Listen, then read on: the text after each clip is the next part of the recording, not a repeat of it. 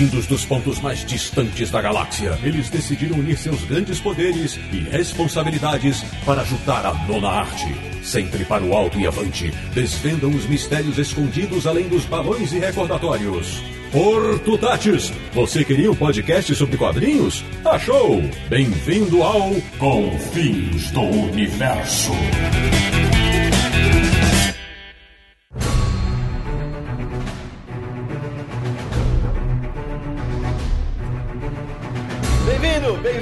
Começando mais uma edição de Confins Universo, o podcast que ostenta a joia do conhecimento quando o assunto é história em quadrinhos, que é o podcast do Universo HQ, o site que tem a senha do Wi-Fi do quarto do Tony Stark, www.universohq.com. E o programa de hoje é para reverenciar os heróis mais poderosos da Terra, nos quadrinhos. Eu sou o Sidney Guzman, falo de São Paulo, e até hoje acho o traje do Golias muito mais legal do que o do gigante. De Petrópolis, no Rio de Janeiro, ele que é a única pessoa do mundo que sabe como Wolverine arruma tempo para participar de tantos supergrupos. Samir Naliato. Sempre avante. De Luxemburgo, na Europa, o homem que quase surtou quando o Hulk vermelho entrou pros Vingadores. Sérgio Codespot. Eu prefiro o cinza. e fechando o Esquadrão Supremo. Essa referência só entendedores entenderão, hein? De Florianópolis, em Santa Catarina, o único cara que fala o bordão do Fera. Ai, minha santa quirupita. Mário Luiz Barroso, bem-vindo. Obrigado. Avante Vingadores, abaixo do Dr. Druida. Pois bem, meus amigos do Confis Universo, esse episódio é uma espécie de esquenta que a gente vai fazer pro filme Vingadores Ultimato, que, que estreia no Brasil no dia 25 de abril. Ou seja, amanhã, se você está ouvindo esse podcast, na quarta-feira de estreia do episódio. Por isso, a gente resolveu fazer um programa especial sobre a maior equipe da Marvel, e que me desculpem os X-Men, o Quarteto Fantástico, os Inumanos, é, e nós vamos falar justamente dos melhores e piores momentos dos Vingadores dos quadrinhos. Então, prepare-se para uma quantidade avassaladora de informações. Avante Confinautas, ou melhor, avante Vingadores.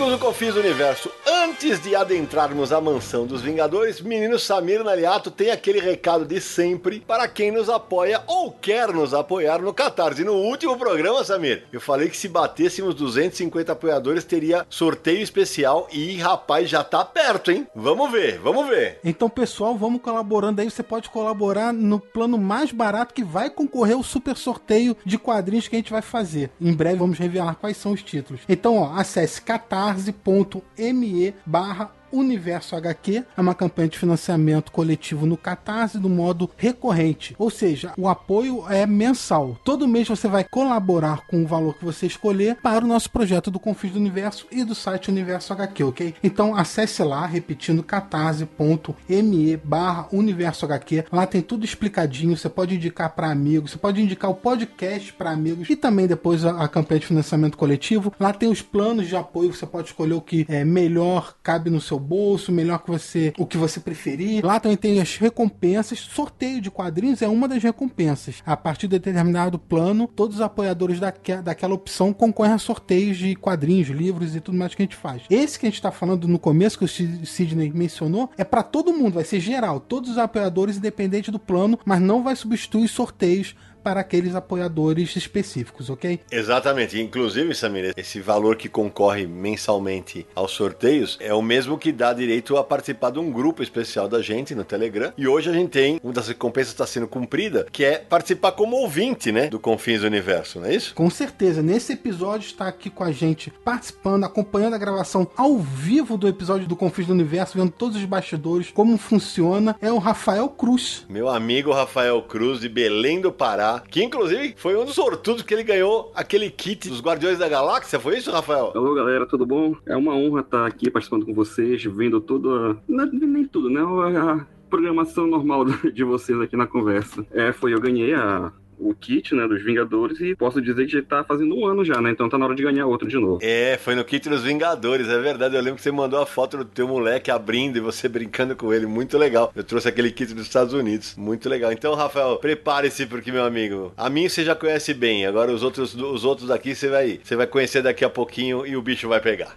Escutando e aprendendo agora, né? Então, avante aí, pessoal. Então, Rafael, obrigado pelo apoio, obrigado por ouvir o Confins. Então, relembrando, catarse.me barra universo HQ, acesse lá. Lembrando também que nós temos a camisa do Confins no Universo, tanto no modelo masculino quanto feminino, acesse asbaratas.com .br, você pode parcelar sua compra, ficar bonitão com a camisa do Confins. E também estamos no Spotify, se você, se você usa muito esse aplicativo para ouvir músicas, assine lá o Confins para você receber os novos episódios também por lá. Bom, Samir, antes de a gente começar o bate-papo sobre Vingadores, os ouvintes mais veteranos certamente reconheceram o nosso convidado especial pelo nome, mas os ouvintes mais novinhos talvez não o conheçam. Então, meu amigo Mário Luiz Barroso, apresente-se para os nossos ouvintes do Confins Universo. Bom, é, assim como o Rafael, para mim é uma honra estar com vocês. Sou ouvinte assíduo também. E nos idos dos anos da década de 90, eu fui editor é, de quadrinhos de super-heróis na Abril, é, principalmente da DC Comics e da Image Comics, que teve uma, uma curta vida ali na Abril. Mas assim que eu entrei, as revistas que eu editava, entre elas constava tanto o Capitão América como uma das melhores revistas da Marvel que eu, que eu vi no Brasil, que era o Super Aventuras Marvel. Para muitos, a melhor revista da Marvel em todos os tempos no Brasil. Então acho que a impressão não é só minha, né? E de lá pra cá, eu saí da editora Abril em 98, tentando buscar uma qualidade de vida, uma cidade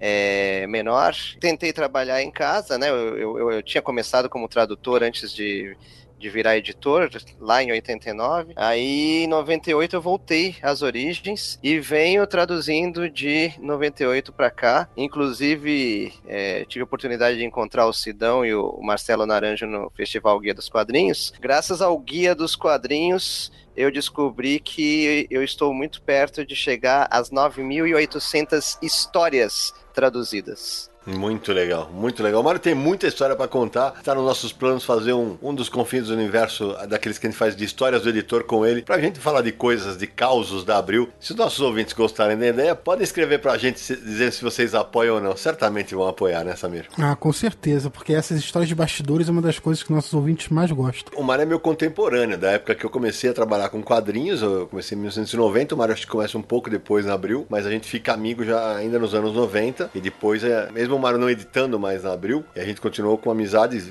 Vira e mexe, eu tô em Florianópolis pra Comic Con de Floripa, inclusive, vou voltar esse ano pra terceira edição. E a gente tá sempre se encontrando por lá. Bom, mas agora vamos falar de Vingadores, meu amigo Sérgio Codespot? Vamos, rapaz. Então vamos, como é que começa a história? Porque a nossa ideia nesse programa é justamente essa: é fazer um esquenta para quem vai assistir ao filme. Falei, então, você vai saber de um monte de, de causos dos Vingadores, de histórias dos Vingadores, das revistas que os Vingadores tiveram, dos vários personagens que passaram pela equipe que você não viu no cinema. Manda bala, Sérgio, como surgem os Vingadores? Olha, na década de 60, a Marvel tinha uma distribuição que era vinculada com a DC Comics. Então, eles eram obrigados a distribuir as revistas é, bimensal. Para ter um maior número de revistas na banca, porque eles só podiam lançar oito revistas por mês. Então, Martin Goodman, que era o dono da Marvel, ele bolou a seguinte jogada: a gente lança os títulos bimensal e a gente publica 16 títulos, né? Fica alternando. E o Vingadores estreou em setembro de 1963, né? É a data de capa da revista. Na verdade, a revista chegou na banca em julho de 63. Quando eles estrearam, a revista era nesse esquema, era bimestral. E o objetivo da revista era o seguinte: a, o Goodman era famoso por ele pegar um conceito e explorar o conceito até a morte. Então, se Faroeste vendia, vendia, vamos fazer 100 revistas de Faroeste. Como a revista do Quarteto, que era um grupo de super-heróis, vendia bem, ele decidiu pegar os personagens que ele tinha, que eram populares, que no caso era o Thor, o Hulk, a Vespa e o, e o Homem-Formiga, né? É, todos esses personagens, o Homem de Ferro, todos esses personagens eles tinham revista. Então ele pegou esses personagens e colocou num título, que era fácil para os autores trabalharem com o material, porque os personagens já existiam, os uniformes, todo mundo conhecia o material, então era mais fácil de produzir a revista. Isso. Naquele período você tinha que pagar na gráfica você, digamos, você reservava o espaço. Se você reservasse aquele espaço, não interessa se você tinha material para imprimir ou não, você tinha que pagar. Então, a revista do Demolidor estava programada para rolar, e essa é uma história que quem conta é o editor da Marvel, Tom Brevoort. A revista do Demolidor atrasou e o, o Martin Goodman autorizou a revista dos Vingadores, que era uma revista que já estava em produção. Então foi assim que saiu na prática, né, a, a, primeira fornada da revista dos Vingadores. A gente já contou essa história no episódio em homenagem ao Stan Lee, também no episódio Marvel vs DC, mas uhum. quando a Marvel começou com essa era de super-heróis em 1961, que, que criou o Quarteto Fantástico, uma das inspirações do Quarteto Fantástico foi a Liga da Justiça da DC. E muita gente acha que Vingadores era a resposta da Marvel para Liga da Justiça. Na verdade, não foi o Quarteto Fantástico. Mas o, o, Vingadores é o que realmente mais se assemelha à Liga da Justiça, porque é a reunião de vários heróis separados Sim. que se juntam numa equipe. O Quarteto Fantástico foi criado todo mundo junto. Antes da Marvel ser a Marvel, quando ainda era Timely Comics, é, existia uma revista chamada All Winners. Era uma equipe também de heróis, uma junção de heróis daquela época, então tinha, é, tinha personagens que hoje em dia não são conhecidos, mas tinha o Capitão América, tinha o Namor, tinha o Buck e tinha o Tocha Humana, que não é o Tocha Humana do Quarteto Fantástico. Mas tem uma ressalva, Samir. A revista trazia na capa os personagens juntos, atuando junto, mas eles não atuavam como equipe em nenhum momento. Isso. Eram histórias separadas. Mas uma das inspirações da Vingadores foi essa, não foi? Eu não acho que é uma inspiração, mas existia essa tentativa de mostrar que os personagens atuavam na mesma época, não necessariamente como um grupo, né? Porque eles não atuavam como um grupo, só, só na época de 48, mas pode ter sido. Cansei de ver pessoas pagando por nossos erros. Não é por isso que lutamos, para terminarmos a luta e irmos para casa. Bom, mas voltando a falar de Vingadores. Sérgio, como é que foi o surgimento da revista? O vilão da primeira aventura, na verdade, é o Loki. Porque o Loki, irmão do Thor, era o personagem que a Marvel usa para juntar todos os outros heróis como um grupo, né? Inclusive, ainda é o Homem de Ferro com a armadura amarela. O Hulk já era verde, ele não era mais cinza, né? Nessa fase, quem era o grande homem de ciência da Marvel, muito mais do que o Homem de Ferro, era o Hank Pym. Isso. Que era um grande inventor, cientista, tinha várias fórmulas fórmulas e é ele que propõe aí a formação do grupo, né? Então é, tem essa mecânica. Mais para frente os leitores vão lembrar que e, o Hank Pym é um personagem que muda de nome e muda de uniforme, e muda de personalidade ao longo dos anos. E... O cara não é nem ele não é aquele bipolar, ele deve ser tetrapolar, porque o cara muda de roupa, o cara muda de uniforme mais do que a gente muda de roupa e além de tudo nas horas vagas bate na mulher, né? Tem mais essa, né? Lá na frente ele vai ele vai ter a versão que ele bate na Vespa, né? Que era a mulher dele, mas e há momentos que ele muda de lado, né? Tem momentos que ele se volta contra os Vingadores. Verdade, bem lembrado, Mario, bem lembrado. É, porque ele foi o Homem-Formiga, o Homem-Gigante, o Golias, depois ele virou Jaqueta Amarela, e ultimamente como Hank Pym, inclusive ele esteve, como ele tá ligado à, à, criação do Ultron nos quadrinhos, né? E ele tem uma fase que ele é vilão mesmo agora, nos, nos últimos anos da Marvel, né? Ou seja, só pra contextualizar pro nosso ouvinte, essa estreia dos Vingadores, é, do, do título deles, chegou ao Brasil em 1975. Eu já até contei essa história em um, um, dos confins do universo aqui, que eu conto que eu, eu passei na banca tal e via que falei, como assim os heróis todos juntos, né? E aí eu, eu lembro que o, o jornalista me deu uma resposta bem grossa e meu, eu ainda fiquei olhando pro meu pai e falei, pô, você não vai dar um, uma porrada no cara? Não vai dar um, não vai dar um truco nele, né? Que eu falei, nossa, são todos os heróis juntos? Ele falou, você não tá vendo? Eu, eu queria matar o cara, mas tudo bem, né? Mas de qualquer maneira, isso, isso saiu no Brasil em novembro de 75 pela Block Editoras. Né? E a, a revista durou 10 10 números na época, né? Do, aqui no Brasil. Uma das coisas mais engraçadas era a colorização dessa revista. E, e só pra vocês saberem, a feiticeira Escarlate, ela usava uma roupa azul. e aquele elmo que ela tem na cabeça era amarelo. E o Mercúrio usava roupa vermelha com um raio amarelo. O colorido da Block às vezes era piada. Quer dizer, era uma beleza. Aí... É, só para terminar essa informaçãozinha, a revista The Avengers, né, os Vingadores, a, o primeiro título dos personagens, que é o, o, título clássico, nos Estados Unidos ele foi até o número 402, de, em setembro de 1996. Né? Quando essa revista termina, os personagens eles vão voltar numa fase que eu acho tétrica e outras pessoas vão gostar, que é a fase dos heróis renascem. É, é, é. é. Bom, deixa pra lá, né? É, você acha tétrica, eu acho uma bosta. Falar português, claro, mas tudo bem, né? Tem um, tem um complemento interessante para se fazer que quando é, essa revista atingiu o equivalente ao número 500, é, foi em 2004. E aí já era a fase do Bendis e do David Finch, é, da época do Disassemble. Eu não lembro direito como ficou batizado aqui no Brasil. Inclusive a edição que o Scott Lang, o segundo Homem-Formiga, morre. É a queda, né? É a queda. Então a Marvel tem mania disso, né? De, de pega, zera, vai pro número 1, um, mas depois retoma a numeração. Então a informação é completamente correta. Encerrou no 402, mas quando esteve no equivalente do 500 em 2004, foi, foi lançado com o número 500. Ah, inclusive, Mário, para complementar isso que você tá falando, a revista atual dos Vingadores, que é agora, 2019, 9, né? Que é o, o, o Vingadores é, moderno, é eles têm um número normal, que é o, sei lá, 17, e o número Legacy, que eles chamam, que é o 707. E isso vem lá para trás daquela série original. Certo? Exatamente, é. As referências são essas. Essa série que no Brasil está sendo chamada de Marvel Legado aí pela Panini. Você é uma das coisas que eu lembro que os Vingadores, eu até brinquei na abertura, falar, ah, pra, na, de verdade, para mim sempre foi a equipe favorita. Só que se a gente parar pra pensar, né? Os Vingadores nos quadrinhos, eles nunca foram, a não ser depois de gente pode brincar, e o Samir tava falando fora do ar, né? Depois do advento do cinema, eles nunca foram puxadores da escola de samba nas vendas da Marvel, né? Porque eles ficavam bem abaixo do Quarteto Fantástico e muito abaixo do X-Men, né? É, mas, mas abaixo do X-Men é, é, é, bem mais pra frente, né? Porque Isso. o, o, o X-Men, quando, quando estreou, vendia super mal, teve uma fase só de reprint. Isso. Ficou um hiato, é só a partir de 75 que os X-Men começam a vender bem. Antes de 75, o, Ving o Vingadores dava um pau nos X-Men, que tinha John Buscema desenhando na década de 70, né? Anos 60. Uma fase que eu adoro, aliás. É.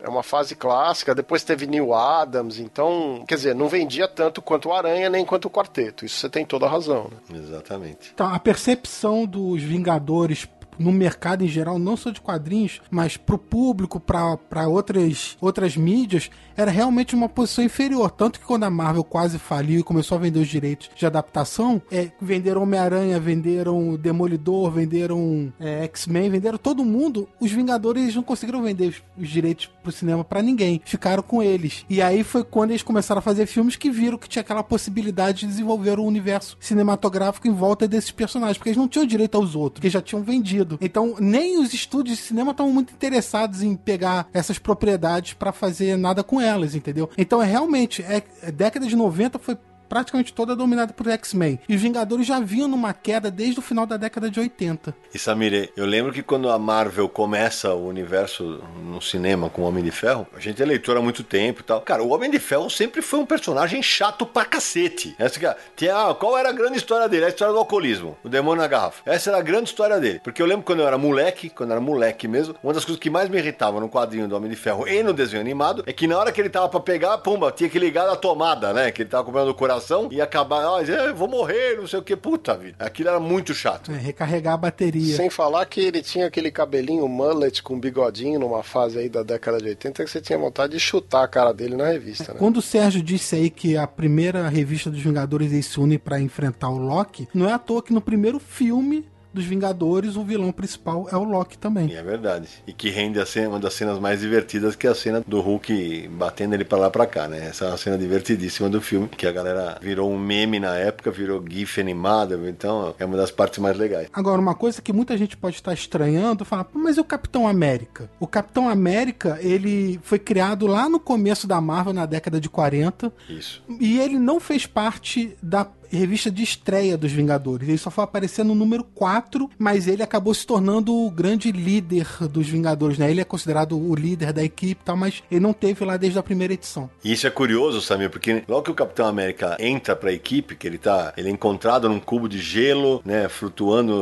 estão no submarino. É a reintrodução do personagem na época moderna da Marvel, né? Exatamente. E quem lança o cubo de gelo é o Namor, né? Quer dizer, eles estavam começando a amarrar tudo, mas logo naquele momento, no começo interessante das histórias dos Vingadores, o Sérgio deve lembrar, o Mário talvez, mas havia um revezamento de liderança. E eles tinham tipo, era muito engraçado.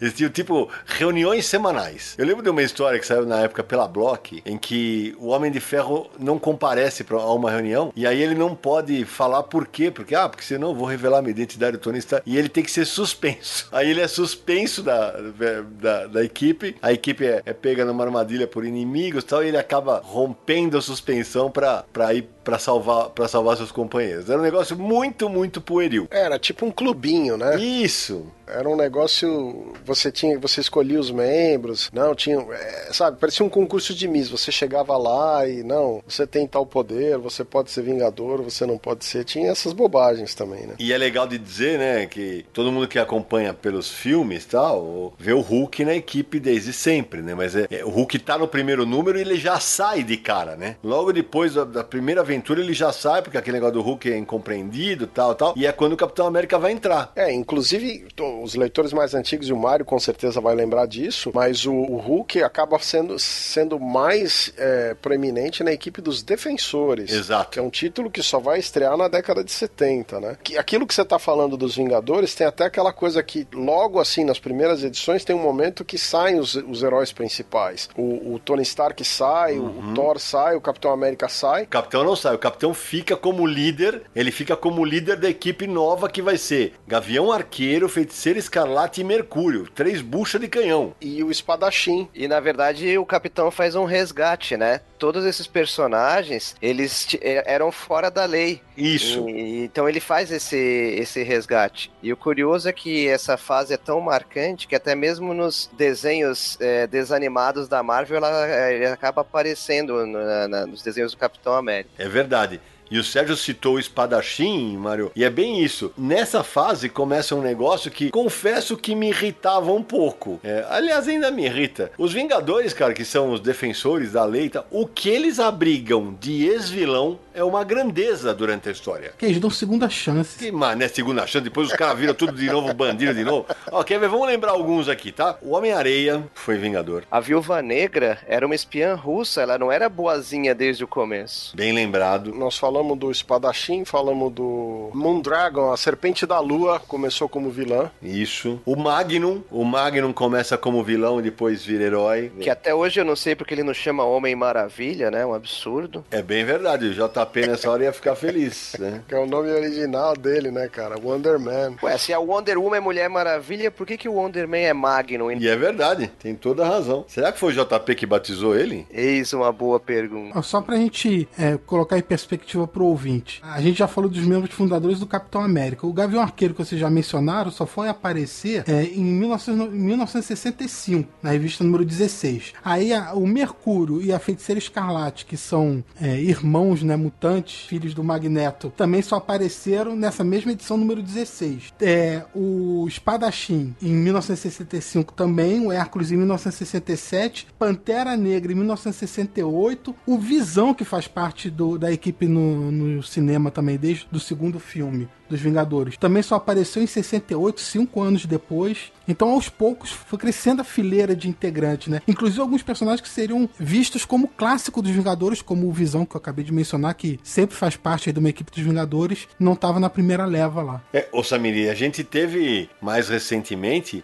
aqueles Vingadores Sombrios, né? Que eram do, do Norman Osborn, né? A equipe é toda ela formada por vilões, né? Se a gente for pegar é, os últimos anos, nossa, aí vai ter tanta coisa pra gente falar, tantos personagens, porque depois do sucesso do, dos filmes, a Marvel explorou muito a franquia dos Vingadores. E começou a surgir um monte de equipe dos Vingadores para tudo quanto é lado. Antes tinha a equipe tradicional, tinha os Vingadores da Costa Oeste, né? E era mais ou menos isso, e começou de repente a pipocar equipes para tudo quanto é lado. Esse que você tá falando, de Vingadores Sombrios, é uma saga até que começou com Bendis, né? O, o Mike Dodato, brasileiro, trabalhou também, é, desenhando muitas histórias dos Vingadores, inclusive. E aí é uma equipe formada só por vilões e que Norman Osborn ele, ele comanda a equipe, né? Porque ele teve aquela lei lá de, de registro, né? De heróis e tal. E, e aí acabou criando essa equipe de Vingadores Sombrios. E teve várias outras. Atualmente está sendo publicado os Selvagens Vingadores, que até o Conan faz parte. Aí ele caiu com o da buna. A maioria dos personagens ficava no seu, digamos, no, no seu clubinho. Então, se era mutante, os mutantes estavam todos juntos, com exceção do Mercúrio e da Feiticeira Escarlate, que eram os únicos mutantes que faziam parte dos Vingadores. Quarteto ficava na deles, o Aranha ficava na dele. Então, o resto dos heróis tinham chance de participar dos Vingadores, mas a maioria dos personagens que já tinham, digamos, o seu micro-universo montado, fazia crossover, mas não tinha é, entrada nos Vingadores. O Coisa é uma exceção. É, quando a Marvel lança aquela minissérie do Gavião Arqueiro que cria os Vingadores da Costa Oeste, que é 1985, a minissérie deu certo e eles lançaram uma revista mensal. Em 1986, o Coisa faz parte dos Vingadores da Costa Oeste. Eles largam o quarteto, é uma dessas brigas que ele tem com o quarteto, e ele sai do grupo e, e passa a fazer parte dos Vingadores. O único personagem desses do clubinho até aquele momento entra na equipe dos Vingadores. Porque o Aranha, por exemplo, ele participa de diversas aventuras, mas nunca foi parte dos Vingadores até a fase do Bend. O Wolverine, por exemplo, é a mesma coisa. A única exceção aí que você pode dizer é o Fera, né? Exatamente. Sim. Já na década de 70 também já foi mais pra frente. Que era um negócio que confesso que eu na época como leitor não entendia muito bem. Porra, peraí. Quando ele tá no X-Men, todo mundo quer matar ele. Quando ele tá nos Vingadores, ninguém reclama que ele é peludo. Mas aí tinha um lance. O Fera, quando ele fazia parte dos X-Men nessa época, ele era aquele Fera que era acrobata e não tinha pelo. Aí ele ganha uma revista,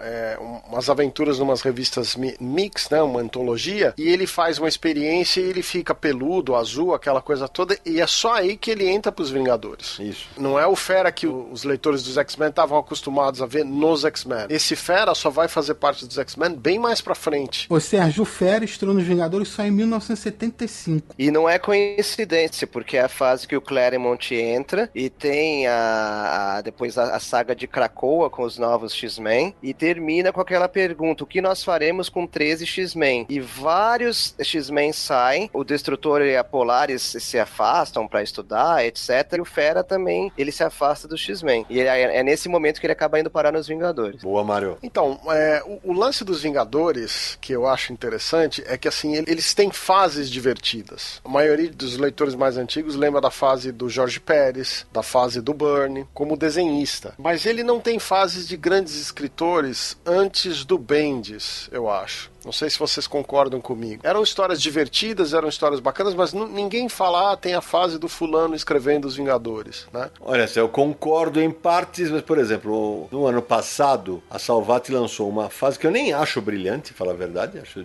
divertida, mas verborrágica pra caramba, que é a, a fase do Kurt Busiek, com o George Pérez. Essa fase fez muito sucesso na época, ela é lembrada até hoje, porque foi a retomada, como eu diria, retomada clássica dos Vingadores, porque foi quando saiu daquela fase de heróis renascem e eles voltaram ao, ao básico, ao clássico, e aí o Kurt Busiek, que é um escritor clássico, né, tem um- uma pegada mais clássica, tanto que você falou verborrágico e tal, é muito descritivo o texto dele e tudo mais, mas aí voltar com essa aura clássica dos Vingadores. Na verdade, tem uma fase bem interessante com o Roy Thomas, que ele é bem consagrado. Boa. E o Roy Thomas, ele é o grande roteirista da Guerra Chris Crew, que é de 71, 72, ou seja, a Sim. equipe é, já estava consagrada ali. O, ele trabalha em parceria primeiro com o John Buscema, mas a Guerra Chris Crew tem muita participação do Neil Adams. Ela é tão reconhecida e tão impactante que é, nos próprios filmes a gente vê. O recente filme da, da Capitã Marvel, ele tem um, pezinho lá longe, 71, 72, na Guerra Chris Crew, que é um dos grandes clássicos dos Vingadores. E poucas pessoas, ao fazer a lista da- de 10 grandes sagas dos Vingadores, deixaria a Guerra Chris Crew de fora. E que foi relançado recentemente no Brasil na coleção da Salvati. Para quem quiser encontrar essa edição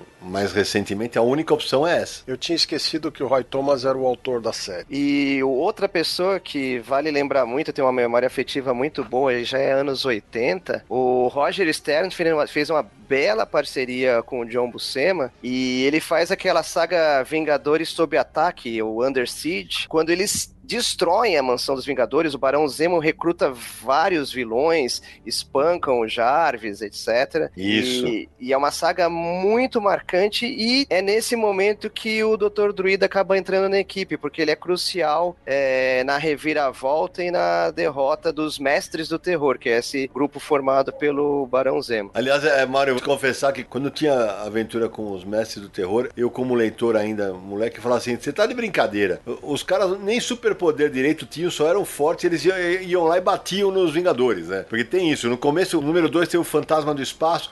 Existia uma dificuldade para criar vilões para eles, né? Porque depois vem os. Como é que foi nominado, Sérgio? Aquela junção que era a Encantor e o, e o Gladiador, que eram de. É o Mestres do Terror. Barão Zemo original, a Encantor, o Executor e o Cavaleiro Negro, né? Lembrei, você tem toda a razão. Isso aí, o que eu tava falando de conf, que eu fiz confusão, Mário, me perdoe. Eu tava falando da gangue da demolição. Falei, cara, como é que esses caras davam trabalho pros Vingadores? Não era possível. Cavaleiro Negro mais um vilão convertido Bem- a herói nos Vingadores. Isso. Bem lembrado. Agora, é, eu preciso confessar aqui que essa fase que o, o Mário falou do Mestres, Mestre do Terror com do Roger Stern é uma das minhas fases preferidas dos Vingadores. O que eu quis dizer assim, tem vários materiais de quadrinhos de super-herói que muita gente lembra dos roteiristas. E no caso dos Vingadores, eu acho que é mais emblemático os desenhistas. Por exemplo, essa fase do Roger Stern, eu me lembro muito que é o John Buscema desenhando com o Tom Palmer. E apesar de eu gostar das histórias, com exceção dessa história, dessa saga em particular que a gente estava citando, que eles invadem a mansão dos Vingadores, que é para mim uma das melhores histórias do grupo, o resto das histórias tem muito altos e baixos em termos dos roteiros. Tem uma fase mais chatinha com a Marina, é aquela personagem do, do- da Tropa Alpha. Depois tem uma fase que eles vão lutar no- com, os, com Hércules, os deuses do Olimpo. E tem uma fase, inclusive, com o cubo cósmico, que eles juntam vários personagens que são de, de máquinas e robôs inteligência artificial. Então tem muito altos e baixos nessa fase do Roger Stern. Era, era isso que eu tava querendo dizer, que as pessoas lembram menos dos roteiros e mais dos desenhos.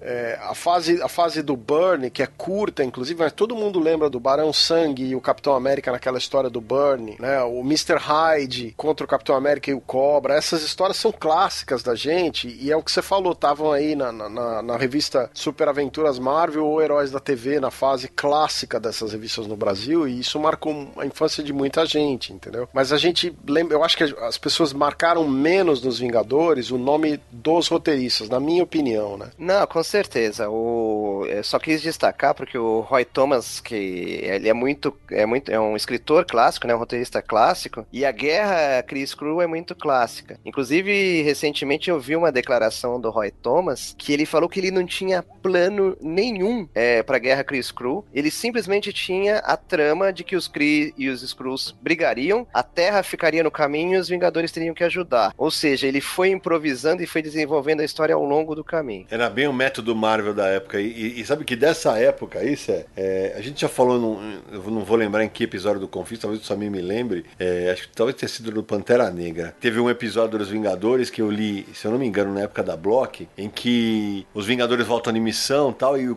e o Pantera Negra tava na equipe. E aí quando eles chegam, ele- toca o alarme e fala: "Ah, tem alguém aqui, eles encontram uma equipe dos Vingadores, que é a equipe original. E o mais bizarro é que tinha o Gigante na equipe original e o Golias na equipe dele. Aí o Hank Pym fala, mas peraí, como assim, né? E eu só fui ler o desfecho dessa história depois de agora, depois de que a gente gravou o Confis Universo, eu descobri que saiu numa edição da, da coleção da Salvati da Marvel e comprei pra ler. E aí eu falo, nada como a inocência pueril dos anos 70, né? Porque a hora que, agora que eu li, eu falei, Jesus de bicicleta, né? Tudo bem, mas mesmo assim, falei o registro. Sidão, a gente tava falando dos de quem foi líder da equipe, né? Eu queria fazer uma listinha aqui pra dizer que teve Capitão América, Pantera Negra, Cavaleiro Negro, é, a, a Viúva Negra foi líder, Capitã Marvel, mas não a Carol Danvers originalmente, Sim. a Mônica Rambeau foi Mônica líder Rambeau. muito antes, né? O Doutor Druida, que a gente tava comentando aqui, foi líder da equipe, o Falcão foi líder da equipe, o Golias, o Gavião Arqueiro, é, o Homem de Ferro, o Mercúrio teve uma fase curta como líder, a Feiticeira Escarlate, o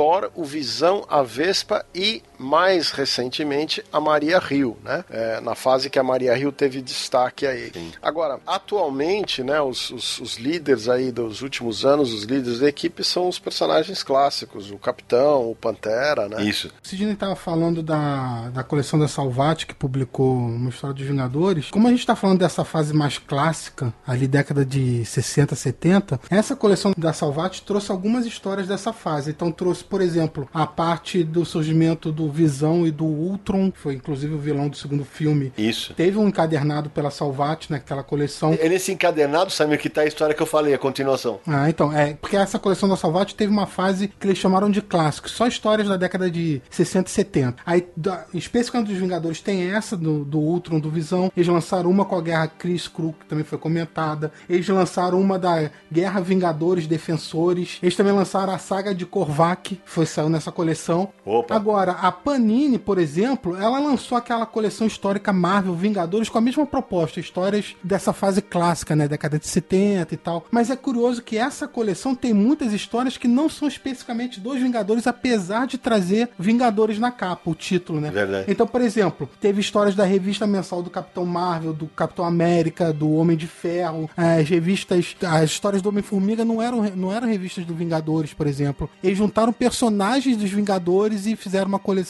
e mesclaram um pouco aqui, um pouco ali. Verdade. Aproveitando para falar dos anos 70, é, com essa história de Thanos no cinema e etc., é, a minha memória afetiva mais forte do Thanos e dos próprios Vingadores é o Grandes Heróis Marvel 1 da Abril, que é uhum. onde é, desemboca a saga do Warlock e os Vingadores se juntam ao Homem-Aranha e ao Coisa, é, escrita e desenhada pelo Jim Starlin. Jim Starlin. Né? Então é, é, é, fantástico. E aí, como curiosidade, pela minha memória, eu achava que os Vingadores tinham predominado gigantescamente nessa revista trimestral é, da Abril, que era o Grandes Heróis Marvel, né? Sim. Mas, mas é, o curioso é que foi a impressão, é, porque de 66 números trimestrais, os Vingadores, eles apareceram em 8 sendo que o que me deu essa forte impressão é que eles aparecem dos é, 18 primeiros números, eles aparecem em 6. Então, esse começo de Grandes Heróis Marvel tinha Vingadores demais, e depois eles ficaram 5 anos sem aparecer no GHM. Do total de 66, eles não tiveram uma participação tão esmagadora quanto eu pensei. Cara, essa Grandes Heróis Marvel trimestral era boa pra caramba, adorava essa revista. Mas sabe o que é engraçado nessa saga que você tá mencionando? É, as duas sagas de Thanos que são famosas, a maior parte das histórias se passa ou na revista do Warlock ou na revista do Capitão Marvel. E aí, quando a saga tá para desfechar, eles juntam uma participaçãozinha de outros personagens num crossover ou num título especial. Ela nunca essas sagas, nessa época que a gente tá falando da década de 70, aconteceu diretamente na revista dos Vingadores. Só para confirmar, esse GHM1 ele é composto por uma, um anual da, da revista de encontros do Coisa, que é o Marvel 2 in 1, o anual número 2, que é de dezembro de 77, e pela Avengers Annual, né, o Vingadores Anual número 7, também de 77. Então confirma totalmente o que você falou. E, e Sérgio estava falando do Thanos, as sagas que, mais emblemáticas do Thanos, como Desafio Infinito e outras, eram sagas separadas, né? Sagas que pegavam o universo todo, que os Vingadores tinham grande destaque, sim, mas também não eram nas revistas dos Vingadores. Não, não, exatamente. Acontecia separado. Agora, já que a gente está falando nessas coisas um pouco mais cósmicas, né? Ano passado tem uma das equipes mais bizarras dos Vingadores, que foi criada aí pelo Jason Aaron, que é a equipe de um dos Vingadores um milhão de anos atrás. Pode crer. Ele resolveu pegar os, os personagens que tinham poderes, é, digamos, que ele poderia jogar nessa época. Então ele colocou o Odin, ele colocou o primeiro Punho de Ferro, o primeiro Pantera Negra, o primeiro Espírito da Vingança, que seria o motoqueiro fantasma da época, né? Que é um personagem que. Devia ser o, o Cavaleiro Fantasma. É, na verdade, ele cavalga um mamute em chamas, né? Puta, graças a Deus que eu não li, velho.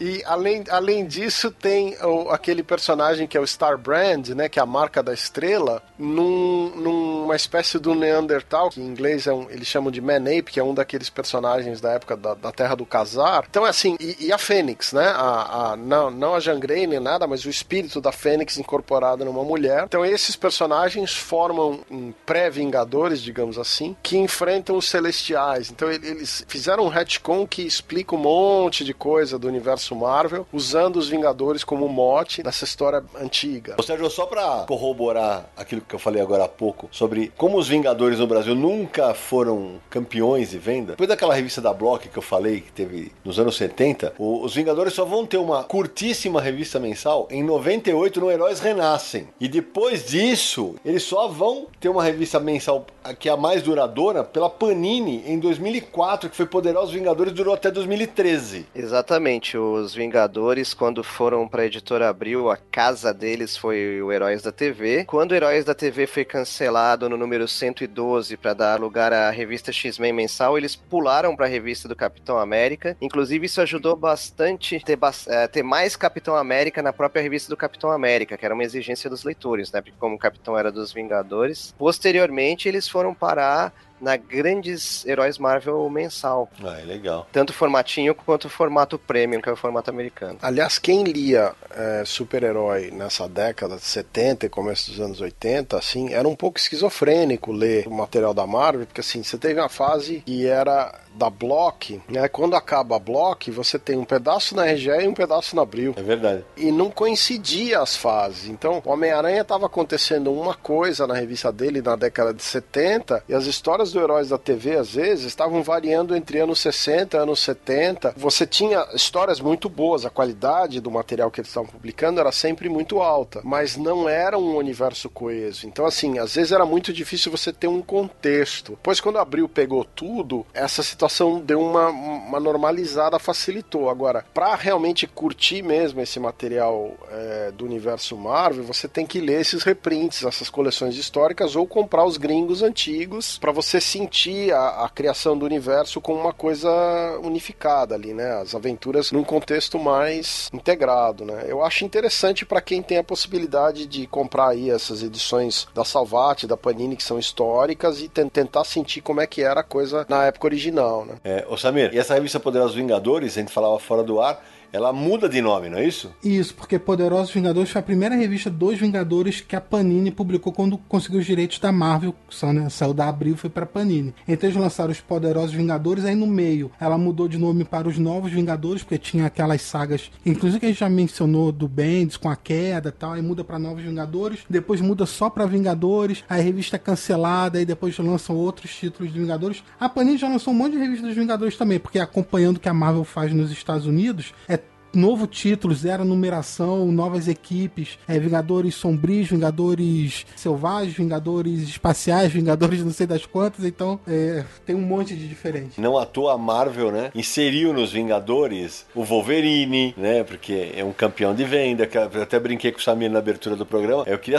juro que eu queria saber. Teve época que o Wolverine devia estar umas quatro super equipes. Devia ser segunda, quarta e sexta em uma. Deve- imagina, impossível, né? Mas tinha uma razão fora do universo de quadrinhos também, né? Teve uma época que você colocar o Wolverine e o Homem-Aranha nessas revistas dos Vingadores matava a chance dos estúdios aproveitarem esse material para fazer coisa pros filmes, porque não podia usar o material com os outros personagens. Então tinha uma estratégia em alguns momentos, não é em todos os momentos, mas tinha uma estratégia por causa dos direitos autorais, a venda dos direitos para filme, né? É verdade. Só para complementar o que vocês estavam falando sobre o Festival de, de Vingadores, além dessas revistas mensais dos Vingadores que mudaram de nome, né? é, Poderosos Vingadores, Novos Vingadores, é, saiu uma revista bimestral dos Vingadores com 160 páginas também pela Panini, onde a Panini agrupava os mais diversos derivados americanos de Vingadores, que é Academia de Vingadores, Vingadores Secretos e assim por diante. No caso, você está mencionando o Avante Vingadores. Avante Vingadores. É, essa é o que eu ia comentar também. Teve uma época que teve duas revistas de Vingadores pela Panini simultaneamente. Uma era Poderosos, Novos e Vingadores, e essa Avante Vingadores. Tinha os Jovens Vingadores, tinha um monte de coisa lá dentro. E Samir, e, eu- antes daquela revista que eu, que eu falei, Os Vingadores no Heróis Renascem, o Mário deve lembrar, porque um pouco antes dele entrar na Abril, em 88, a Abril lançou um especial chamado Os Vingadores. Era uma edição que trazia o Visão e a Feiticeira Escarlate na capa, mas não era uma revista, era um especial. Sidão, é isso mesmo. Teve a revista especial dos Vingadores e apresentava o casamento do Visão e da Feiticeira Escarlate, que na verdade era uma minissérie que lá fora saiu com o título Visão e Feiticeira Escarlate. E a título de curiosidade, os dois começaram a namorar em 71, 72 durante a Guerra Cris-Cru. Havia uma ideia. De reunir um grupo de pessoas extraordinárias. O Sérgio, é, o Samir falou rapidamente dos Vingadores da Costa Oeste, mas acho que vale a gente pontuar que foi o primeiro spin-off dos Vingadores, né? É, a, em 1984 a Marvel lança a minissérie West Coast Avengers, que eram quatro edições, na qual o Gavião Arqueiro junta um grupo mais aí bizarro de heróis. É, tinha a Tigra, tinha o, o Magnum, que é o Wonder Man em inglês, e esses personagens têm uma aventurinha na costa oeste dos Estados Unidos, porque os Vingadores ficam em Nova York, na costa leste. Com o sucesso da minissérie, eles ganham a revista mensal no ano seguinte, em 85. Essa revista mensal, ela durou entre 1985 e 1994 e ela teve dois nomes, né? Ela começa como West Coast Avengers e aí no meio da fase do Burnie ela muda para Avengers West Coast. E aí entra a fase que eu realmente gosto dessa revista, que eu comecei a comprar, inclusive, original em inglês. O Burn fica do 42 ao 57 e é ele que muda, né? É uma jogada marketológica, na verdade, porque ele achava que o West Coast em cima não chamava tanta atenção. Ele queria mostrar que era uma revista dos Vingadores tão importante quanto a outra. E ele já chega impactando, porque ele faz uma colisão de governos estrangeiros é, desmantelando Visão, deixando ele completamente branco, né, é, sem feições assim, e sem qualquer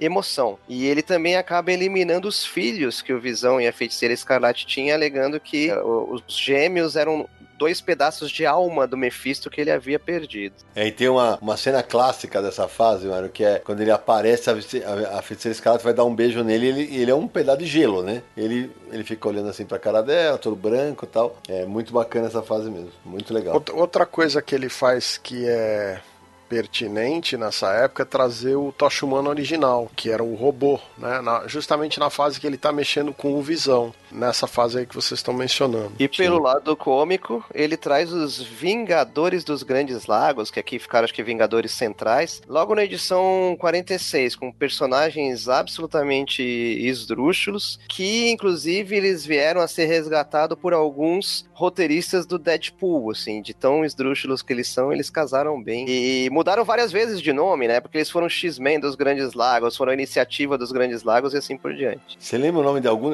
Eu, eu, eu eu achei aqui os nomes deles em inglês, Mário, mas eu não lembro dos nomes deles em português. A, a tiração de sarro em cima do Senhor Fantástico é o Flatman, ficou o Chapa no Brasil. Uhum. Tem o Doorman, que ficou o porta, que ele abre portais. Uhum. Tem o Senhor Imortal, que o poder dele é ressuscitar, e apenas isso. E tem a Grande Berta, que ela é extremamente volumosa, né? Entendi, entendi. Ainda bem que eu esqueci essa porra. Sobre os Vingadores da Costa Oeste, não sei se vocês é, gostariam de falar mais, mas eu sei que eles vão degringolando até 94 e o Capitão América encerra a equipe, porque a equipe tinha muitas brigas internas. E as pessoas que não gostaram dessa atitude autoritária do Capitão América, entre elas o Tony Stark, eles vão fundar os Force Works. É uma equipe que durou pouquíssimo tempo, né? Do que sobrou dos Vingadores da Costa Oeste foi o QG, que ele foi reformado para se transformar futuramente na Academia dos Vingadores. Legal. É, e isso é a fase que antecede a, a. Porque isso é na fase que a Marvel tava ruim das pernas e tava quebrando, a fase que o, os grandes artistas criam da época da, da, da Marvel mudam para Image, né? Criam a Image. E nessa fase que sai o famoso Heróis Renascem, seguido pelo Heróis Retornam, né? Heróis Renascem tem só 13 edições. E a partir daí tem a, a fase que vocês mencionaram, que é do, do Jorge Pérez desenhando com o Kurt Busiek escrevendo, que é o volume 3 do, da revista dos Vingadores, que é uma revista que durou é, entre 98 e 2004, né? Quando termina esta fase, começa o período do Bend, já em 2004. É a fase que a, a há uma explosão de Vingadores, né? Eles criam uma equipe que incluem personagens que nunca fizeram parte, então a Mulher-Aranha, o, o, Wolverine, o, o Homem-Aranha, é, os, os, criam uma versão que chama os Novos Vingadores, com o Doutor Estranho, com o Luke Cage, com uhum. o Punho de Ferro e tal. Jessica Jones. Jessica Jones, é a fase que tem uma explosão aí de títulos, né? Depois você vai ter Vingadores é, Secretos, você vai ter o em inglês, tá? Só para citar em inglês, você tem Uncanny Avengers, que era um título que misturava personagens dos X-Men com personagens dos Vingadores. Você vai ter Avengers World, que é o mundo dos Vingadores. Você vai ter Avengers Undercover, que seriam os, os agentes secretos Vingadores, né? Tem até o bizarro Occupy Avengers, né? Pegando aí aquele movimento Occupy, né, que era um negócio do Gavião Arqueiro. Então tem uma quantidade aí de 20, 30 títulos, não estou falando de minisséries, estou falando de séries regulares, duraram pelo menos um ano, no mínimo um ano, tem 20 a 30 títulos desde o momento original até hoje, né? E até para o nosso ouvinte saber, se, se, a gente for, é que a gente não, é difícil contabilizar, mas são mais de 100 personagens que já passaram como membros dos Vingadores se somar todas as versões, cara, é assustador. É, eu diria quase 200 personagens, para ser sincero com você. Porque na fase clássica não tinha tanta, tanto personagem, mas a partir do momento que eles fizeram a Escola dos Vingadores, fizeram a Iniciativa Vingadores, aí acabou, não tem o que fazer, né? Então, praticamente todos os heróis do universo Marvel já foram Vingadores. Se você lembrar, os, o Quarteto Fantástico todo foi Vingador, né? Não, os, a maioria dos X-Men já foi Vingador. É, a, a, a, Vampira, o, o Wolverine, todos eles, o, o, o Fera, Destruto, é verdade. Lembrando, pessoal, com essa grande quantidade de Vingadores, ainda assim, o Kurt Busiek e o Pérez, que já foram mencionados, só para lembrar o peso do Busiek, porque a gente falou de roteirista, ele chegou ali com o gabarito de ter escrito Marvels em parceria com o Alex Ross, né? Sim. Então ele não, era, ele não era qualquer um. E a ele coube escrever também em parceria com o Pérez o encontro da, da Ministério da Liga da Justiça com os Vingadores e eles é, alegam ter usado a maioria esmagadora, se não a totalidade de Vingadores nessa, nessa saga. E foi um presente para quem é nerd, e essa daí vai ser difícil de, de ser republicada no Brasil por conta da, da treta da Marvel com a DC. Não tem como sobrevivermos a isso. Não tenho planos para amanhã à noite eu vou dizer para vocês que a minha equipe preferida de Vingadores é a equipe do Jonathan Hickman, que começou, se não me engano, 2013 ou 2014, que é a fase que ele remonta os Vingadores com uma coisa mais global, com os personagens bem interessantes, bem poderosos. Ele depois perde a mão, mas os primeiros números, o primeiro esboço do que ele estava fazendo, assim, a equipe em si é bem interessante. Eu de verdade não gosto dessa fase, não sou um grande fã dessa fase. É pra, já que você falou, Sé, eu vou propor um desafio aqui que não estava no, no, script. É, vamos lá, vou fazer um, um desafio para vocês três. Monte sua equipe de Vingadores favoritos com oito membros. Opa! Quem começa? Eu começo, vai para deixar vocês pensarem. Eu vou de Thor, Pantera Negra, Vespa, Capitã Marvel, a Mônica Rambeau, Capitão América, Feiticeira Escarlate, Mulher Hulk e Homem de Ferro. Eu já gosto bastante da fase do Pérez. A primeira fase do Pérez, primeiríssima fase do Pérez. Se eu não me engano, ele reúne os poderosos ali, o Capitão América, Thor, o Homem de Ferro e aí o Gavião Arqueiro, a Feiticeira Escarlate, o Mercúrio. Aí não seria é, todos ao mesmo tempo, mas eu gosto muito da, da, da parte do Fera nos Vingadores. Ele era um, um elemento cômico muito interessante. E eu fecharia com a Viúva Negra. Bom, bom time. Samir. É, eu acho que minha equipe seria Capitão América, Capitã Marvel. Qual delas? A Capitã Marvel atual mesmo. Tá. O Homem de Ferro, o Visão, o Hulk, o Thor, Viúva Negra e Gavião Arqueiro, talvez. A equipe do Samir é mais perto do cinema. E você, Zé? Olha, eu colocaria o Capitão, o Visão, o Thor, a Mônica Rambeau, que é o que você optou também, o Homem de Ferro, a Viúva Negra. Eu gostaria muito de uma equipe com o Star Brand, a marca da estrela, Olha. que é um personagem do novo universo que foi poucas vezes, fez uma vez parte da equipe. Eu vou ficar com um personagem menos, menos popular que é a Mulher Aranha. Bacana. Ou seja, uma coisa que a gente falou lá no começo e podia abordar é o seguinte: ao mesmo tempo que a gente fala, puta, não tem uma grandes, não tem grandes, grandes sagas dos Vingadores, mas não tem grandes sagas em que, que haja o nome deles no, no título da obra, né? Porque eles participaram de,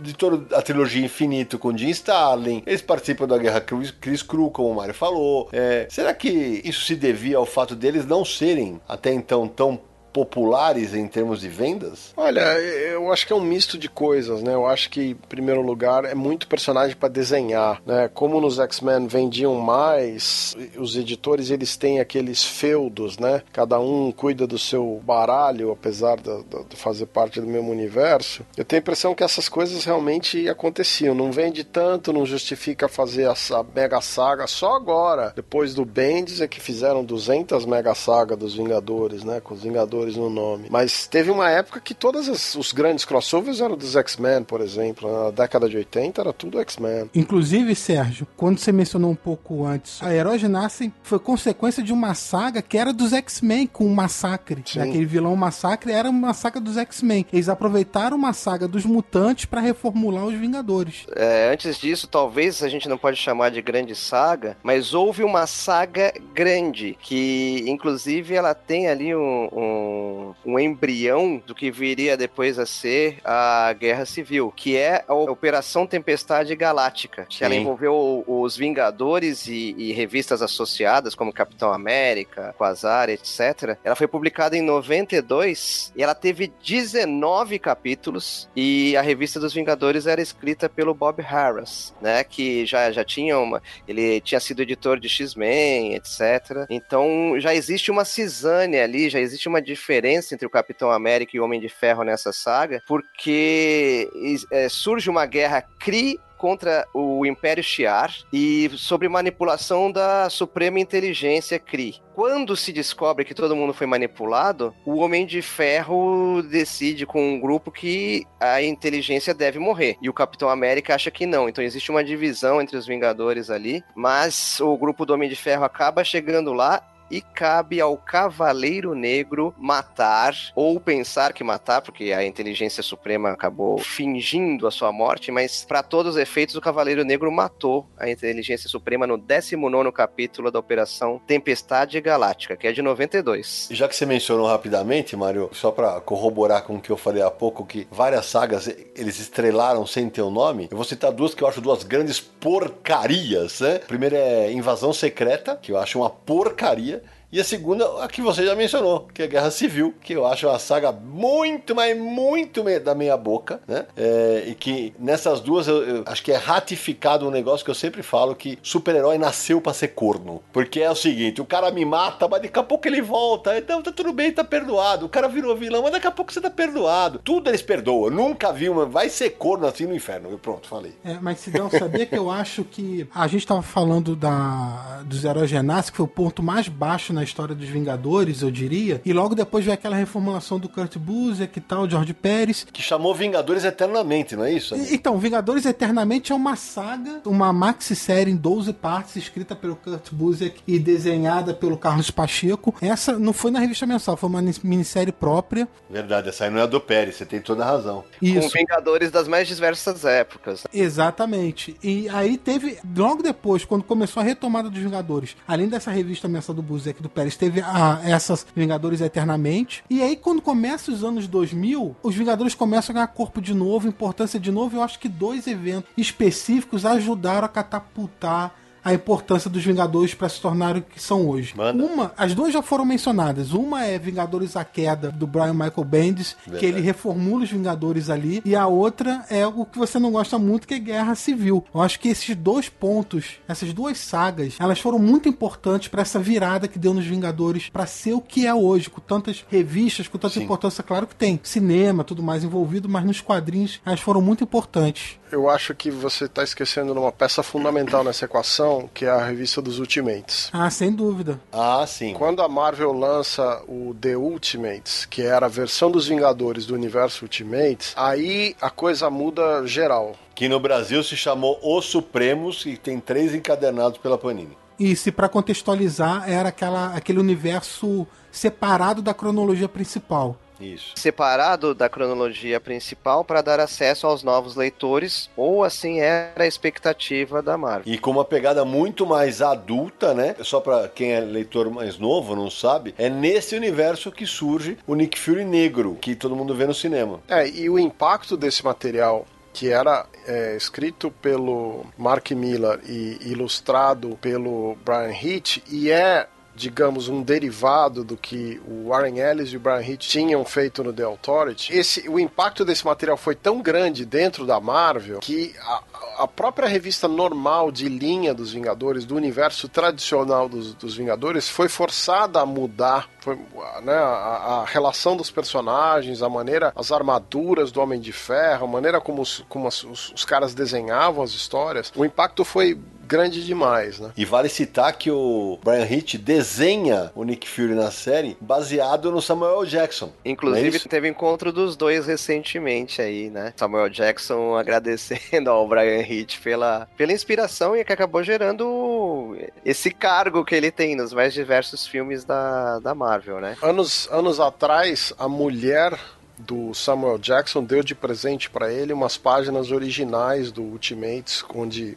ele é o Nick Fury, né? Presente de aniversário para ele. E eu gostaria que alguém me corrigisse se eu tiver errado, mas a queda é a preparação que o Bendis faz para os novos Vingadores, não é isso? Sim. É isso. Exato. E, e vale citar, né, Samir? Quando a gente falou, a gente fala de a queda, a invasão secreta, a guerra civil, foi aquela fase que a Marvel ficava emendando uma maxi saga na outra e o final era sempre aberto, porque ia continuar na outra. E que foi uma fase, para mim, uns, que eu achei um saco esse negócio de emendar uma na outra, porque era uma estratégia comercial, né? E no meio do caminho tinha muita porcaria. Além da minissérie principal, tinha muita ramificação nos títulos, nos títulos mensais. Mas faz parte de todo esse cenário aí que foi montado na época. Sidão, só não entendi o uso do verbo ficava emendando, porque continua emendando até agora. Ah, é, bem lembrado, Sérgio. É bem lembrado. Toda... Até agora não parou. Você tem toda a razão. Um crossover atrás do outro. Chegamos até o ponto de ter Vingadores vs X-Men, né? Acho que 18 ou 19 revistas num, num título que chamava Vingadores vs X-Men. E que eu achei sofrível.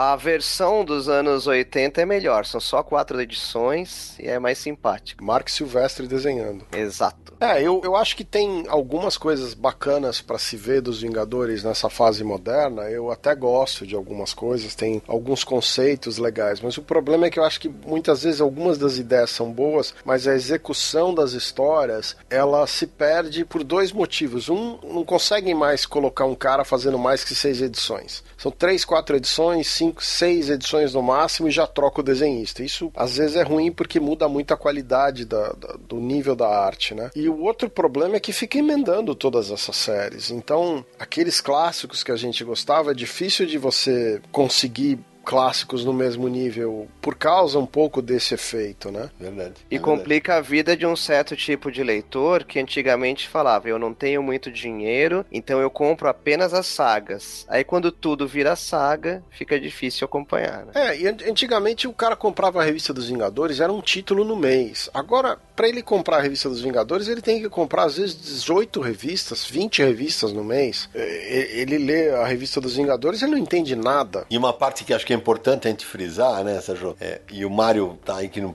me deixa mentir, eu trabalho no mercado de quadrinhos desde 1990. É, no Brasil, no Brasil, a Marvel sempre vendeu mais que a DC desde que eu trabalho no mercado. Ponto. Olha, os números, é, os números que eu tinha na época da editora Abril, e não era sempre que eu tinha, mas é, isso se confirma, né? É, na, na época áurea de Plano Cruzado, etc., chegou a atingir, o Homem-Aranha chegou a atingir a venda de 200 mil exemplares. É. O Conan vendia 120 mil, tudo bem que é a parte, mas pertence ao universo Marvel, Sim, né? sem dúvida, vendia muito. É. E os X-Men vendiam 80 mil exemplares. É. É, as revistas da DC vendiam bem, mas tirando raras e nobres exceções, como a morte do Super-Homem e a queda do morcego, os personagens DC eram sempre um pouco abaixo e os heróis menos conhecidos bem abaixo. É isso aí. É, no, nos, Estados, nos Estados Unidos, a partir de 74, 75, a, Mar, a Marvel atinge a posição de liderança e ela não abandona mais essa liderança até a falência na década de 90. Aí, a partir de 97 ou 98, ela começa a retomar esse posto de novo. Tem uns momentos aí que fica oscilando Marvel e DC dependendo da Mega Saga, mas nos últimos anos a Marvel andava um pouco na frente. Eu sei que mês passado a DC vendeu mais, por exemplo. Lá fora realmente é, o equilíbrio existe mais, mas eu, eu puxei esse assunto é, justamente para falar uma coisa. Para quem é ouvinte da gente, que é um leitor mais novo tal, é, é, muito. Você fala assim, pô, mas então todos esses títulos que a Marvel lançou da, de Vingadores, Vingadores Sombrios e Vingadores não sei das quantas, é porque tá vendendo pra caramba. Não. É o seguinte, é, cada vez que sai um filme da Marvel, existe um pequeno acréscimo no número de vendas das revistas em quadrinho que geralmente cai logo. Por quê? Porque nos quadrinhos continua se refém daquele negócio da cronologia. Tem muita gente que só quer se divertir no cinema e não quer acompanhar nos quadrinhos. Ponto. Eu, eu acho que nos Estados Unidos existe um outro problema que é o seguinte: as estratégias de marketing estão muito presas em, em, dois fatores, né? O primeiro fator é o lance de você ter 30, 40 capas para uma revista. Tá? E eu não estou fazendo exagero. Você tem 20 capas tradicionais que são distribuídas para o mercado, aí você tem mais 10, 15 capas que só algumas comic shops são exclusivas daquelas comic shops e você tem capas especiais com tiragens limitadas e tal. Então, tem a revista custa 3 dólares com uma capa e a da comic shop não sei das quantas que é rara, né, que o, o lojista precisa comprar às vezes o triplo da quantidade de revista para ter um exemplar daquele, ele não vai vender por 3 dólares, ele vai vender por 30 dólares aquela edição com aquela capa. Então, esse, esse é um, uma questão no mercado, né? Como é que os caras estão gastando dinheiro nessas todas essas cópias? E o segundo problema, esse coisa de você ter um monte de título dos mesmos personagens, um monte de mega evento e, e, a numeração ser zerada a cada um, dois anos, começa a ficar impossível de você acompanhar as histórias numa ordem coerente, né? Se alguém perguntar aqui como é que eu leio Vingadores numa ordem, hoje em dia, né? Sem ler os encadernados, por exemplo. É muito difícil de você saber qual é a ordem. Você tem que ficar investigando que título que começou em que ano para você poder ler uma revista solta dos personagens, tá certo? E vale lembrar que se você não compra as revistas soltas, acabou o mercado. Porque eles não. Eles, o, o encadernado sai depois. É, o encadernado vende bem e vende depois. Mas essencialmente você tem que vender ou a versão digital ou a edição solta na banca. E o Samir pode confirmar, né, Samir? A Panini tem lançado as várias fases dos Vingadores em encadernados, né? Sim, aqueles encadernados de luxo, alguns chamados Deluxe e tudo mais. A Panini tem publicado a saga dos Vingadores em arcos de histórias da, da fase do Bendis desde a queda, né? Isso. E cada arco de história tem publicado Poderosos Vingadores, Novos Vingadores. E aí tem lançado também, inclusive, arcos que são específicos de uma saga. Por exemplo, Vingadores O Cerco. Não é a saga O Cerco, mas Isso. são as histórias da revista dos Vingadores que fizeram parte daquela saga. Exato. E estão publicando tudo isso. Essas daí geralmente saem, né, Samir? Naquela que a lombada é preta. E, e também tem aqueles que tem a lombada branca, que é a fase mais recente, não é isso? Essa é a fase da nova Marvel, né? Isso. Aí a Panini também tá publicando. Fabulosos Vingadores, por exemplo, tá nessa leva aí. E isso sem falar das sagas realmente, grandes sagas como Vingadores vs X-Men, por exemplo, a Panini acabou de publicar um encadernado da saga completa. Verdade. E, aí, e tá fazendo isso. E isso aqui que eu vou falar agora não é uma informação, tá? Isso aqui que eu, tô, que eu vou falar agora é um chute, que eu acho que a única pessoa aqui que vai comemorar é o menino Samir Naliato. Eu acho, atenção, rufem os tambores, Andrei. Eu acho que nós veremos encadernado de heróis renascem aqui no Brasil, inclusive de Vingadores, heróis renascem, essas coisas. Porque do jeito que tá se republicando tudo, e a Panini já trouxe de volta várias sagas dos anos 80 e 90, eu não duvido que tenha público para isso e que, pelo aspecto de memória afetiva, muita gente vai comprar essa trolha. Pronto, falei. Não, apenas para lembrar, sempre tem as coleções históricas Marvel que, por não apresentarem a lombada quadrada, quem quiser a história história mesmo e tem muita coisa para correr atrás, as coleções históricas Marvel elas são uma boa opção montar a coleçãozinha ali e ter acesso a histórias mais antigas. E só corrigindo, mano, na verdade tem lombada quadrada, mas não é capa dura, né? É isso. Exato, são lombada quadrada, mas não é capa dura, o que favorece é, a acessibilidade em termos de preço. É, a minha pergunta para vocês que estão no Brasil, porque eu tô fora, né? É quantos títulos a Panini está publicando dos Vingadores e quanto custa pro leitor hoje? Acompanhar os Vingadores no Brasil. Só as revistas mensais que você fala? É, as atuais. Você incluiria as revistas é, do Capitão América, Doutor Estranho? Não, não, não. O título dos Vingadores. Tem algum título dos Vingadores? Porque nos Estados Unidos tem três ou quatro. O que que tá saindo? Sei lá, tem alguma revista mensal dos Vingadores moderna saindo? Tem. Tem. Sempre tem. Tá saindo Os Vingadores, que é a segunda série, tá com 29 edições lançadas até agora. Não, A Panini tá lançando uma nova revista mensal dos Vingadores nesse momento. Uma nova? A Panini ela tem várias linhas de publicação, né? Tem uma linha para encadernados, para revista de banca mensal e tal. Para banca, a Panini tá relançando várias revistas. É, Esse mês saiu aí Superman número 1, Shazam número 1, Liga da Justiça número 1, Homem de Ferro número 1 e uma é Vingadores, Vingadores número 1, uma nova série mensal que os leitores encontram aí na, na banca também da Panini. Que faixa de preço, Samir? R$ 9,90. Então, bastante acessível. Aí a gente vai entrar em outro assunto, né? É, não é tão acessível, não. Por exemplo, a do Superman número 1 foi 11,90. De Vingadores número 1 tá 9,90. Essa é uma revista mensal, né? Porque como acontece nos Estados Unidos que a Marvel tá zerando e relançando a revista o tempo todo, a Panini tá fazendo mais ou menos aqui no Brasil. Lança uma revista dos Vingadores ou de qualquer outro herói aí, tem uma vida útil, zera, relança com uma nova fase desde o número 1, tem uma continuidade. Ah, não, eu só ia comentar que esse relançamento da Marvel é associado ao novo rótulo, né? A nova fase chamada Marvel Legado. A gente vai reparar que essa numeração, os novos número 1 da Marvel, né? Não tô falando de DC Comics, conferem com a numeração do Marvel Legado lá fora, que, como já foi mencionado, tá saindo até com dois números, né? O número da fase e o número real acumulado desde que a revista foi criada e assim por diante. É isso aí. É, é que o custo de acompanhar esses personagens é grande nos Estados Unidos, né? Porque você tem vários títulos para comprar dos Vingadores, só dos Vingadores, sem falar Capitão América, Homem de Ferro e tal. Não só é difícil você acompanhar a cronologia, mas o custo da- de, de acompanhar todas as publicações, eu acho que isso dilui muito o leitor, né? Fora que não tem um título, tem três, quatro, então assim, dilui a marca, dilui. Para mim,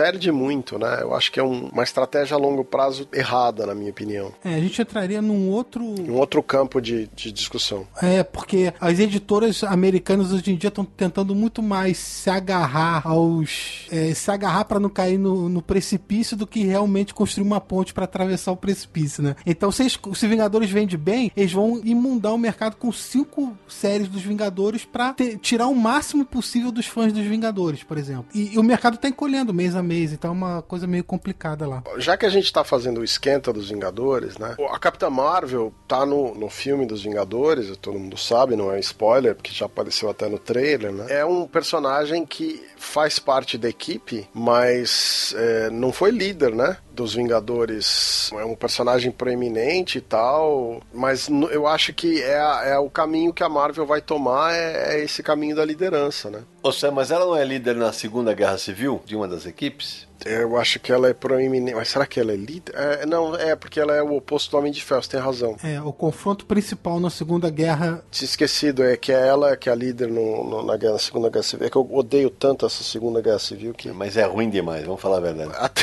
até apaguei do, do cérebro isso. É muito ruim. É, posteriormente ela vem assumir a reformulada Tropa Alpha, né? É na estação espacial. Exatamente, eles passam a se preocupar com ameaças cósmicas e ela comanda a Tropa Alpha, criada pelo John Byrne, pra, primeiro para ser coadjuvante na revista dos X-Men, depois com revista própria. Então a gente vai ver personagens conhecidos como Sasquatch, Xamã, Pássaro da Neve, Pigmeu, todos sob o comando da Capitã Marvel. É, talvez essa revista seja lançada como Vingadores Canadenses, não como Tropa Alfa. Não duvide. Não duvide, porque isso é pra tirar o chapéu pra Disney, Marvel Disney, porque eles transformaram a marca Vingadores num, num negócio impressionante e vale a gente registrar mesmo que rapidamente aqui. E a- aí sim, numa estratégia conjunta entre cinema e publicações, não à toa, X-Men e Quarteto Fantástico tiveram, ficaram muito tempo afastados das publicações da Marvel, numa ousadia, né? Uma ousadia editorial. E, e foi justamente nessa fase que os Vingadores ganharam terreno e se e solidificaram como bons vendedores de títulos nos Estados Unidos e pelo mundo todo, né? Você não diria que uma grande ousadia também é eliminar o nome Wolverine dos títulos da revista por um bom tempo e deixar o velho Logan no lugar? Ótima lembrança, Mário. Ainda mais com o Hugh Jackman estourando no no cinema, etc, Uhum. né? Mas é, foi uma estratégia de não exposição, talvez, para acelerar essa volta, né, do universo cinemático para o mesmo proprietário, né? E, ou seja, é, aliás, acho que vale explicar pro nosso ouvinte que talvez não tenha, que não saiba completamente dessa história, o porquê a Marvel fez isso, né? É, na verdade, o que acontece é que os direitos de uso do, do universo mutante estavam com a Fox. Como a Fox não estava disposta a devolver para a Marvel, vender ou negociar ou fazer algum tipo de parceria mais concreta, como a, a Sony Columbia fez com o Homem-Aranha, né, a Marvel optou, tanto o quarteto quanto os X-Men estavam com a Fox. Então a Marvel optou por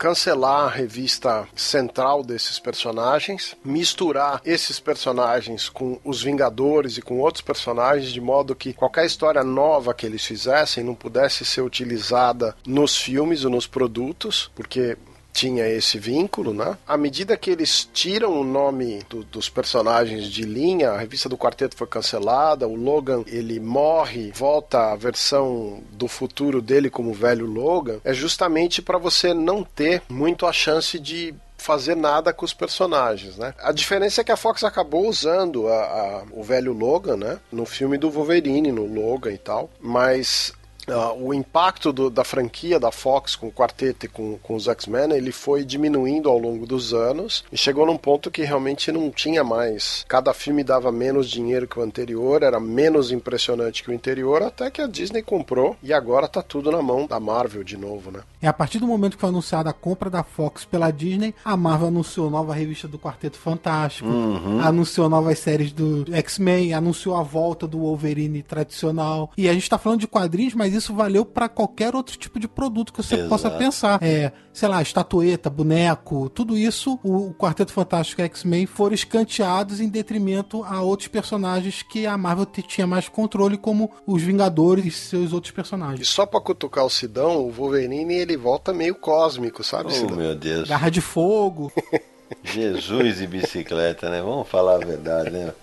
Vou te dizer. Você falou agora há pouco, Samir, que vale para todos os universos. Então, no Festival Guia dos Quadrinhos que eu tava com o Mário no último final de semana, em relação à nossa gravação aqui, teve uma mesa sobre super-heróis no cinema. Eu participei e eu até falei que, falei, olha, eu acho que mais do que um palpite, é um desejo que eu tenho que no Vingadores Ultimato é, tem um, é, um, é um chutaço, tá? Que a gente teria ou uma cena extra, tal, com a formação dos Quarteto Fantástico e que, sei lá, alguma coisa que. alguma energia que vá derrotar o Thanos que gere o Gene X do universo Marvel pra aí sim rebutar os heróis principais dos Vingadores e a gente ter o universo Marvel sendo construído inteirinho agora na, na telona pela Marvel Disney, né? Olha só, o- um dos plot points aí dos Vingadores Ultimato é uma viagem no tempo, né? Então, Então sabe, sei lá, o que, que vai fazer. E tem mais, não é só. Eles podem colocar o próximo grande vilão do universo Marvel, pode ser Galactus, por exemplo. tava discutindo isso com meu filho outro dia. Ele falou: Ah, mas depois do Thanos vai ser quem? E eu falei: Pois é. E esse é um problema que sempre teve nos quadrinhos, né? Que vilão era poderoso o suficiente pra encarar os Vingadores todos juntos, né? Então aí vinha: Ah, não, beleza, vai. Teve o Korvac, né? Teve o Beyonder, na, só que era com todos, com todo o universo Marvel na saga Guerras, Secretas. Agora, quando era só o Kang, quando era o Immortus, era um negócio que, putz, você achava, pô, tá forçando a barra, né? Porque os caras são os heróis mais poderosos da Terra, como eu falei na abertura do programa, mas eles enfrentavam, às vezes, um vilão apenas pra derrotar a equipe inteira. Soava meio esquisito, né? É, o, pro- o problema disso eu acho que é mais uma questão logística, né? Você fazer dois grandes grupos se enfrentando, o coitado do desenhista, ele pasta pra desenhar aquele negócio, porque é muita gente pra desenhar. E você coloca um vilão contra todos os personagens, é só um a mais pra ele desenhar. Eu acho que é mais um problema logístico, porque o certo seria eles enfrentarem grupos o tempo inteiro, né? A Marvel no cinema, eles vão fazer o seguinte: vão introduzir o Quarteto Fantástico e os X-Men, vão apresentar os X-Men num filme e tal, e eles vão fazer Vingadores versus X-Men. Essa é a sua opinião. E eu também acho que vai rolar. O X-Men já tá programado, né? Fênix Negra. Não, Mas aí é Fox ainda. É da Fox. É o último da Fox, então? É, as séries, inclusive as séries que estavam programadas com personagens, tipo, a- o material dos Novos Mutantes e tal, que estava programado, tá tudo meio pendente agora. Então, já que a gente tá falando de cinema, acho bom e importante lembrar, né, da relação do segundo filme dos Vingadores, que é a Era de Ultron, tem base na saga Ultron Ilimitado, né, que foi bem impactante nos quadrinhos, e ela é bem mais recente do que todas as outras que a gente chegou a falar, né, de anos 70, 80 e até mesmo 90. Verdade. Existe uma saga nos quadrinhos chamada A Era de Ultron, mas é, a história é diferente do filme. Isso, Exato. aproveitar o roteiro de uma e o título de outra. Se não pudermos proteger a Terra, tenha certeza de que vamos vingá-la. Bom, pessoal, papo espetacular, muito nerdico, eu diria. Nerdico é ótimo, né? Fala a verdade. Passamos algumas horas conversando sobre os Vingadores nos quadrinhos. Daria pra gente falar de desenhistas favoritos, roteiristas favoritos, mas aí já vira nerdice extrema. Eu queria, antes da gente terminar, só avisar para os nossos ouvintes: a gente, claro, vai ter um programa especial sobre o filme Vingadores Ultimato, que vai entrar na quarta-feira que vem, exatamente seis dias depois da estreia do filme no Brasil. E sim, com muitos spoilers, porque a gente vai comentar o filme de cabo a rabo, referências, o que a gente achou e tudo mais, né? Então, é, antes de terminar, eu queria perguntar para vocês como está a expectativa para Vingadores Ultimato. Mário, começa. A expectativa tá muito grande. Eu acho que eles foram bem corajosos de é, eliminar personagens no Guerra Infinita, porque quem é não leitor de quadrinho tem extrema dificuldade de entender. Peraí, morreu, vai voltar? Que eu acredito até que foi uma coisa que você mencionou ali no Festival Guia dos Quadrinhos, no painel sobre cinema. Exatamente. E eu concordo em gênero, número e grau. Então, é, para quem é leitor, de quadrinhos, é preciso entender que foi uma atitude muito corajosa do pessoal do cinema na hora de eliminar os personagens, porque muita gente pode estranhar ou até mesmo torcer o nariz. Peraí, morreu, voltou, como é que é essa história aí que de reboot? Ah, eu conversei com pessoas que falaram assim: ah, saíram chocadas do filme, mas morreram, não sei o quê. Aí eu fiz, mas vai voltar, né? Como assim vai voltar? Eu falei, vai voltar, é, eles voltam na morte dos super-heróis. Ah, não acredito. Eu falei, gente, volta. É universo de cultura pop, volta. É sempre assim. Eu tenho uma frase que eu escrevia muito quando eu era editor, nas extintas sessões de correspondência, que nos quadrinhos quem é morto sempre aparece. Isso é verdade. E você, Samir, tá na expectativa alta? Porque eu te confesso, eu não tô na expectativa. E a gente tá gravando isso aqui, acho que, na verdade, eu não, eu, não, eu, eu vou com zero expectativa para qualquer filme de super-herói. É sempre assim, eu não sei, eu consigo manter essa, esse lado mais, mais frio. E você, Samir? Não, eu tô na expectativa sim, fugindo dos spoilers da internet, porque vazaram algumas coisas aí, então prefiro não, não ver nada. Mas assim, eu tô na expectativa porque é. Por vários motivos, assim. Primeiro porque é uma história de 10 anos, 11 anos aí da Marvel no cinema, que apesar de ter sempre uma crítica aqui outra ali, não há como negar que foi um trabalho muito bem feito, foi um desenvolvimento muito bem programado, que atingiu o público, o público se identificou com, essa, com esse universo. É, então, seria. É, é, esse filme vai ser o final de uma fase e o início de uma outra nova fase. Tô curioso para ver como é que isso vai ser feito nas telas. E você, Sérgio? Olha, eu tenho expectativa, é, eu tô impressionado aí com o que está acontecendo na pré-venda nos Estados Unidos, que parece que vai fazer 300 milhões na estreia. Impressionante. Tá com tanta pré-venda que o site que vende online, que é o Fandango, que vende os tickets nos Estados Unidos, precisou reformular a maneira de vender ticket online, porque não estava dando conta de trabalhar. E tem gente vendendo o ingresso a mil dólares no eBay. Pois é. Então, assim, a, a expectativa em cima do, do que vai acontecer, para mim, é, é uma expectativa grande, mas é, não é aquela coisa de hype. É um negócio bacana. Eu tô curioso para ver o que eles vão fazer. Acho que vai ser bacana.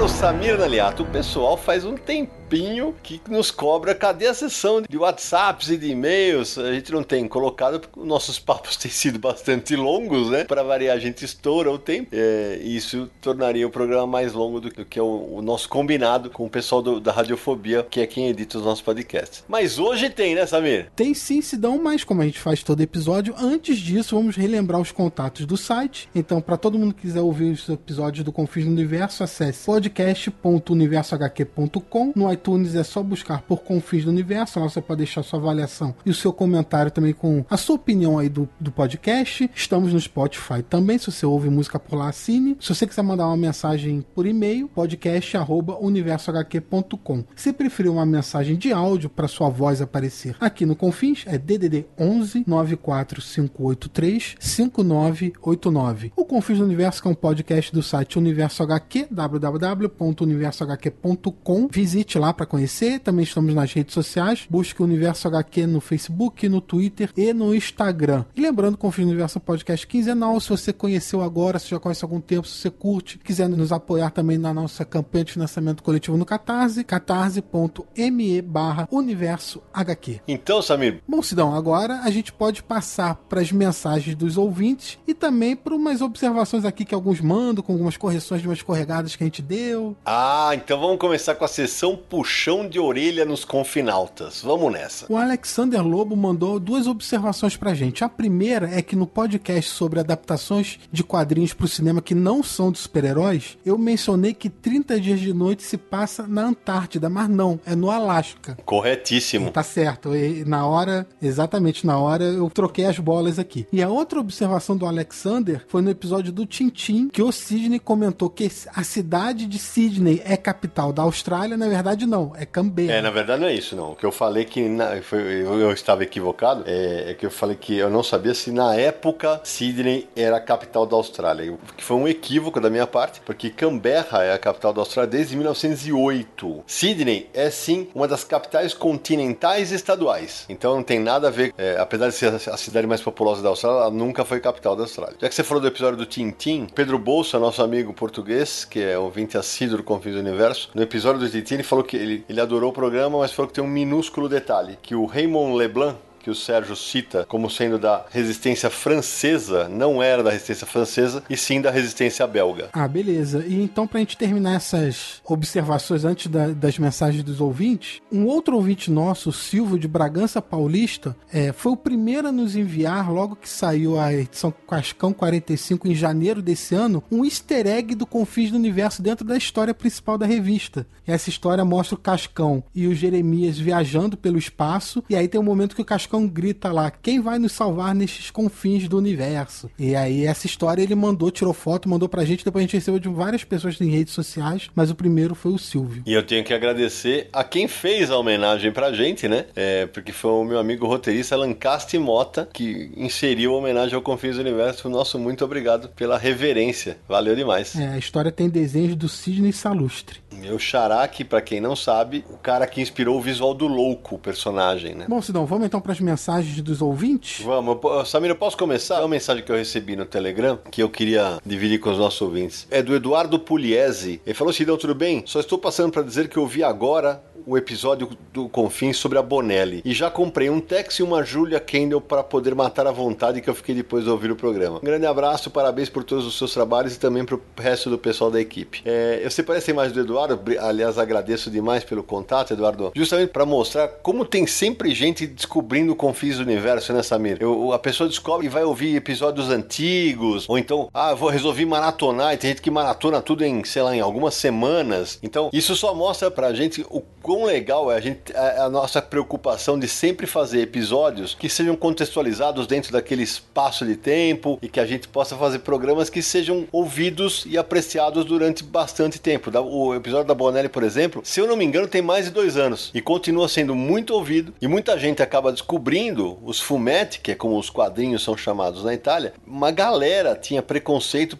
não acompanhava o material e não sabia o tanto de HQs boas que estava perdendo. Então, Fica aí a dica. Se você é um ouvinte recente do Confins do Universo, maratonem os episódios que estão para trás, você vai descobrir coisas muito bacanas. Então, antes das mensagens de áudio, vou ler um e-mail aqui do José Braga, de São Paulo, que ele diz o seguinte: Olá, amigos, tudo bom? Acabei de ouvir o podcast sobre o Príncipe Valente. Muito obrigado por informações e curiosidades tão valiosas. Sou fã do Val desde o começo dos anos 60, estou com 62, e essa coleção da Planeta de Agostinho é um sonho que se realiza. Sidney, o volume que falta na coleção de todo mundo, inclusive na minha, é o 18, Sementes da Revolta. É isso aí. A tiragem se perdeu por causa de um telhado avariado, é isso? É isso aí que eu contei na história que choveu em cima da, da tiragem dessa edição. Um pecado. Aí ele continua continua aqui, contribuindo com uma curiosidade. Em 2012, as páginas do Príncipe Valente receberam um convidado especial, Flash Gordon. Um abraço a todos. Ele mandou a página e eu vou linkar no post desse episódio. Nossa, essa aí é uma curiosidade mesmo, porque eu, eu desconhecia. E, uma, um, e um adendo aqui à mensagem do, do José Braga, é, a gente ficou muito feliz, mas uma galera ouviu o podcast que a gente gravou especial sobre o Príncipe Valente, não conhecia o personagem e foi lá e, e fez assinatura. Isso para nós é, é motivo de muita alegria, porque mostra o quanto a gente conseguiu transmitir do conteúdo do, desse clássico dos quadrinhos mundiais é, e que mais gente vai acabar conhecendo a partir de agora. Sidão, um segundo e-mail aqui, Diego Cosme de Belém. Conheço o site Universo HQ já há alguns anos, que acho o melhor site sobre quadrinhos no Brasil, mas só recentemente comecei a ouvir o podcast com fins. Bom, eu vou falar sobre um tema de episódios antigos, já que eu sei que não tem problema. Esse ano, eu e meu irmão iremos pela primeira vez na CCXP, e uma das coisas que mais tenho interesse é conseguir autógrafos e artes de quadrinistas que sou fã. Como estava ouvindo recentemente os dois episódios que falam da CCXP e também comprei o ingresso na última semana, o que aumenta a minha empolgação, me surgiram algumas dúvidas, que são: como faço para conseguir autógrafo dos artistas? Queria saber se eles cobram pelos autógrafos ou desenhos, se preciso comprar alguma HQ que esteja à venda no local para poder conseguir esse autógrafo ou se posso levar. Caso vocês tenham alguma sugestão ou dica também, eu aceito. É isso aí, pessoal. Torço para que continue o ótimo trabalho no podcast. Um abraço. Ô Diego, obrigado pela mensagem. Cara, vamos lá. Primeira coisa que você vai ter que ter é muita paciência, porque as filas para pegar autógrafos, especialmente dos autores gringos e de vários nacionais, são enormes. É, não, você não precisa comprar uma, uma, uma revista que esteja à venda exclusivamente no evento. Você pode levar de casa. É, só que alguns autores gringos cobram sim, nem todos, né? A gente já teve vários autores que passaram pelo evento e não cobravam, mas também tem os que cobram. Isso varia de autor para autor. Tem autor que cobra para dar autógrafo, já aconteceu de autor que só dava autógrafo se comprasse alguma coisa na hora. Tem autor que não faz desenho de maneira nenhuma, nem se pagar. Tem outros que fazem um rabisco. Isso, isso varia muito de um pro outro, assim. Tem autor que dá o autógrafo de graça e cobra pelo sketch, que é o desenho. Porque, Diego, você tem que entender o seguinte, cara, é muita gente. Se os caras fizerem desenho e autógrafo de graça para todo mundo,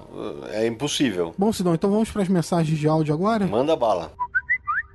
Boa tarde, galera do Confins do Universo. Aqui é Alexandre Paiva, professor, tem 46 anos, mora aqui em Nova Iguaçu, Baixada Fluminense. Pelo arco metropolitano, chegou rapidinho lá na terra de Samir Galhato. Bom, galera, é, queria agradecer muito pelo meu e-mail que foi lido na, no último podcast é, sobre as HQs biográficas. E vocês não sabem como foi importante para mim, como que vocês fizeram, estão fazendo parte da minha vida é, e, e eu me sinto muito amigo de vocês. Então foi motivo de muito orgulho e emoção ter o e-mail lido na, no podcast. É, e realmente devo a minha monografia a vocês. A grande inspiração foram os artigos do Universo HQ. E é, me tocou muito a mensagem de um, de um dos nossos amigos que tem um filho, foi diagnosticado com alguns espectros do autismo. É, eu tenho um filho que tem espectros do autismo e eu fico muito, fiquei muito emocionado, né? E, e digo a você, a vocês que que é, é, existem soluções, existem caminhos, não são fáceis, mas existem caminhos e para que as situações sejam contornadas e toda a minha força, empatia e carinho para todos vocês aí, especialmente para esse nosso amigo. É, meu, o nome do meu filho é Francisco, ele tem três anos e meio e com as terapias ele está progredindo muito bem. Os desafios são grandes, mas ele ele está num caminho muito legal e é fanzaço de os personagens das HQs, principalmente do, do Capitão América, que é o número um dele. Então, grande abraços a todos vocês aí. Nos vemos nesses confins do universo aí. Alexandre, obrigado pela mensagem. É, eu sempre falo, esse tipo de recado que a gente recebe, putz, além de nos quebrar as pernas emocionalmente no bom sentido, mostra o quanto uma reunião de amigos que se juntam para falar de quadrinhos, né? Transmitir esse conteúdo para mais pessoas pode ajudar pessoas de uma maneira que a gente nem imaginava, né? Então, abração para você, abração para Francisco. E só para deixar registrado essa mensagem que você citou, ela foi ao ar no, no episódio número 67, Super-Heróis Fora da Caixa, do Pedro, que é o pai do pequeno Henrique. Fica de novo o nosso abraço para os dois aqui. Essa mensagem tocou não só a toda a equipe do Confins do Universo, mas também a muitos ouvintes. É isso aí. Olá, confinautas, tudo bem com vocês? Aqui quem fala é o Edson Amorina Júnior, direto da Alemanha, e além de parabenizar e agradecer pelo excelente conteúdo, eu aproveito e já digo que estou esperando a oportunidade de comprar uma camiseta do Confins lá na CCXP em Colônia. Mas indo direto para as minhas considerações de Capitã Marvel, eu gostei do filme e achei um resultado bem ok, e o colocaria no nível do Doutor Destino, nota 3,5 de 5. Mas vamos para a minha pergunta. Um problema que até me remete ao Superman do Zack Snyder no universo da DC no cinema. Vocês não acham que a Capitã Marvel ficou poderosa demais no final do filme? Ela destruiu uma esquadrilha Kree em segundos e sem suar. Como que eles podem tratar isso depois da ameaça Thanos? Fica aí um, um bom ponto de discussão. Grande abraço, tchau. Fala Edson, o Edson sempre conversa comigo pelas redes sociais, é corintiano, mora na Alemanha. Pô, eu não, eu não, sei de verdade como é que nós vamos fazer uma camisa do Confis e pra CCXP de Colônia. É, acho que ele não vai conseguir encontrar não. É, acho que o pessoal das baratas não vai pra lá, né? Mas o que você podia fazer, é, Edson, é tentar, de repente, conversar com alguém, de repente Forlani, que vá pra lá, de repente você comprar com o pessoal das baratas e entregar pra ele. E aí você retira na Alemanha, quem sabe? Você, vamos, vamos torcer pra isso dar certo. É, uma pequena correção que você falou, quando você falou da Capitã Marvel, você falou Doutor Destino, certamente é o filme Doutor Estranho que você quis dizer, né? E gosto da tua observação. Acho sim que, que isso pode ser uma armadilha, mas é uma armadilha que a Marvel cria para si mesma nos quadrinhos há décadas. Porque vira e mexe, um, alguém vira, fica super poderoso. Foi assim, por exemplo, com o Sentinela nos quadrinhos, né? Personagem bem meia boca, diga-se de passagem, né? É, mas as respostas para isso a gente só vai ter quando a gente assistir a Vingadores Ultimato, né? Tá chegando a hora. Semana que vem tem Confins do Universo. Não era, não era pra contar, né, Samir? Ih, caramba. Pois é, o pessoal tá ouvindo essa semana já um programa especial de Vingadores. Não era pra contar que semana que vem que tem o um especial sobre Vingadores Ultimato, né? De novo, duas semanas seguidas com podcast. Assim o pessoal se, vai ficar mal acostumado, viu? E aí, pessoal do podcast Confins do Universo, sou o Diogo Andrade, tenho 40 anos, resido em Toronto, no Canadá.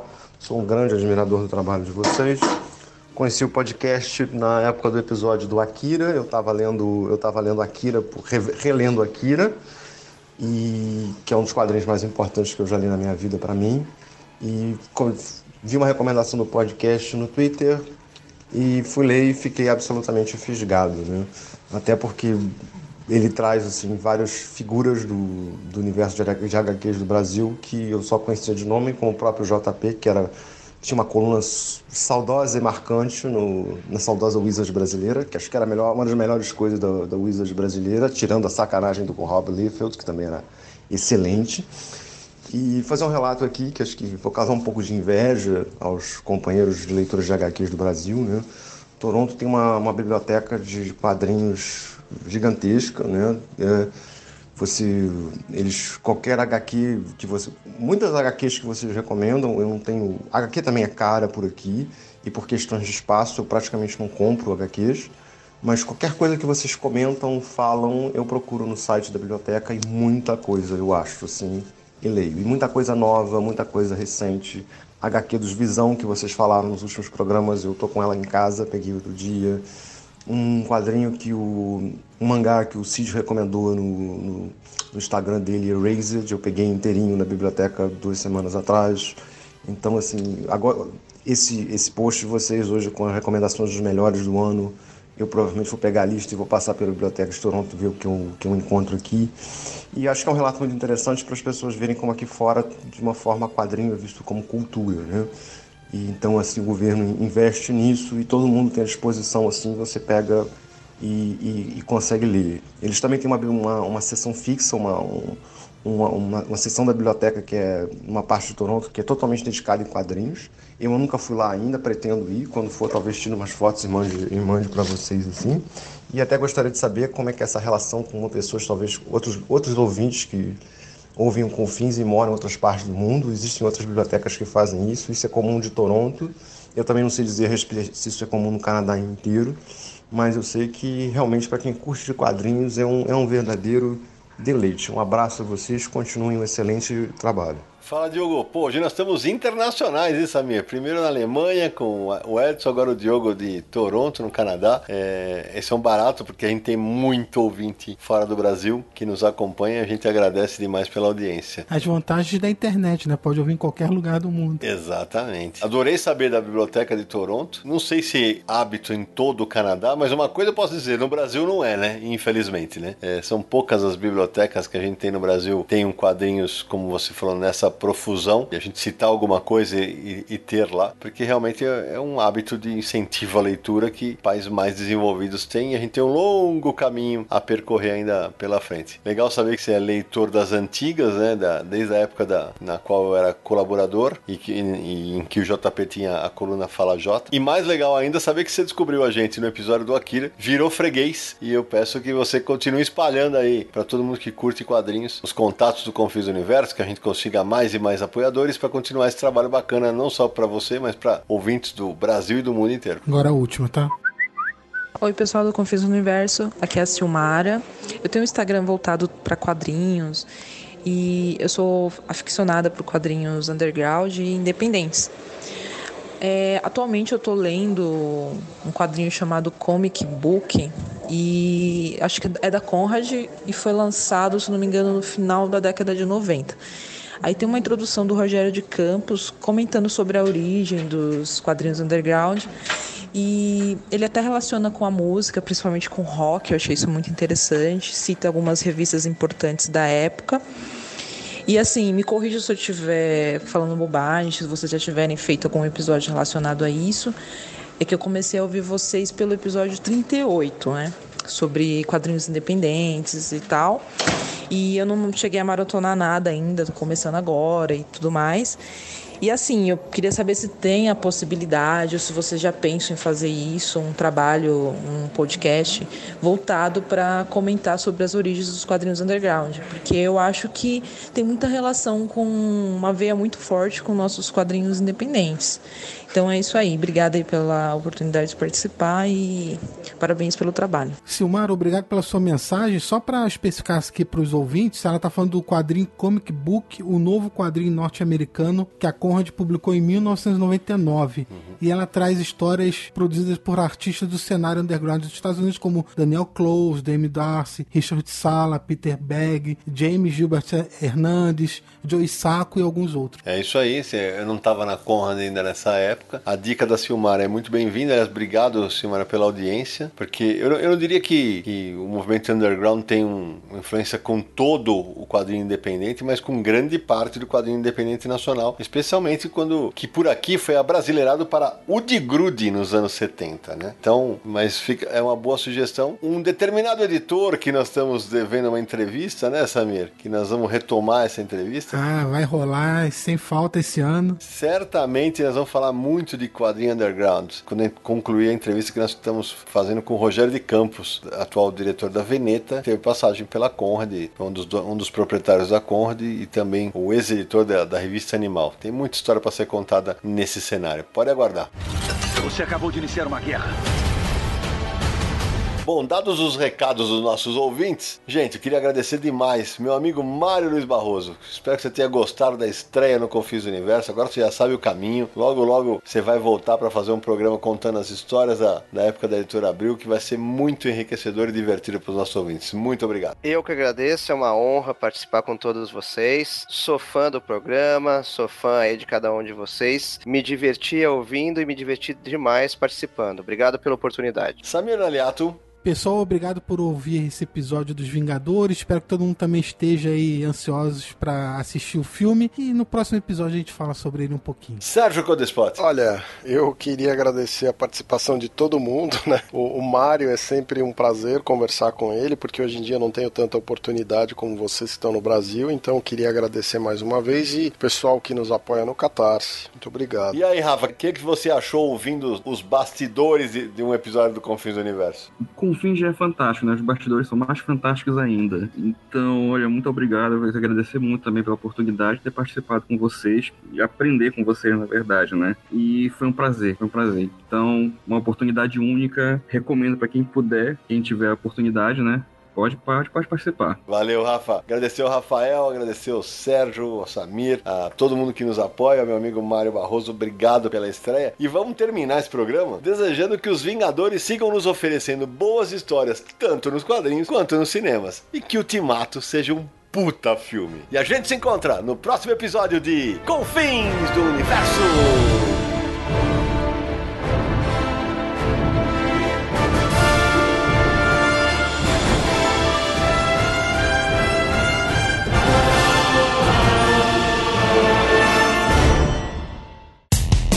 Dia mais claro ou na noite mais densa, você está deixando a nossa presença. Faça uma boa viagem de volta, mas não fique disperso. Nos encontraremos no próximo episódio de Confins do Universo.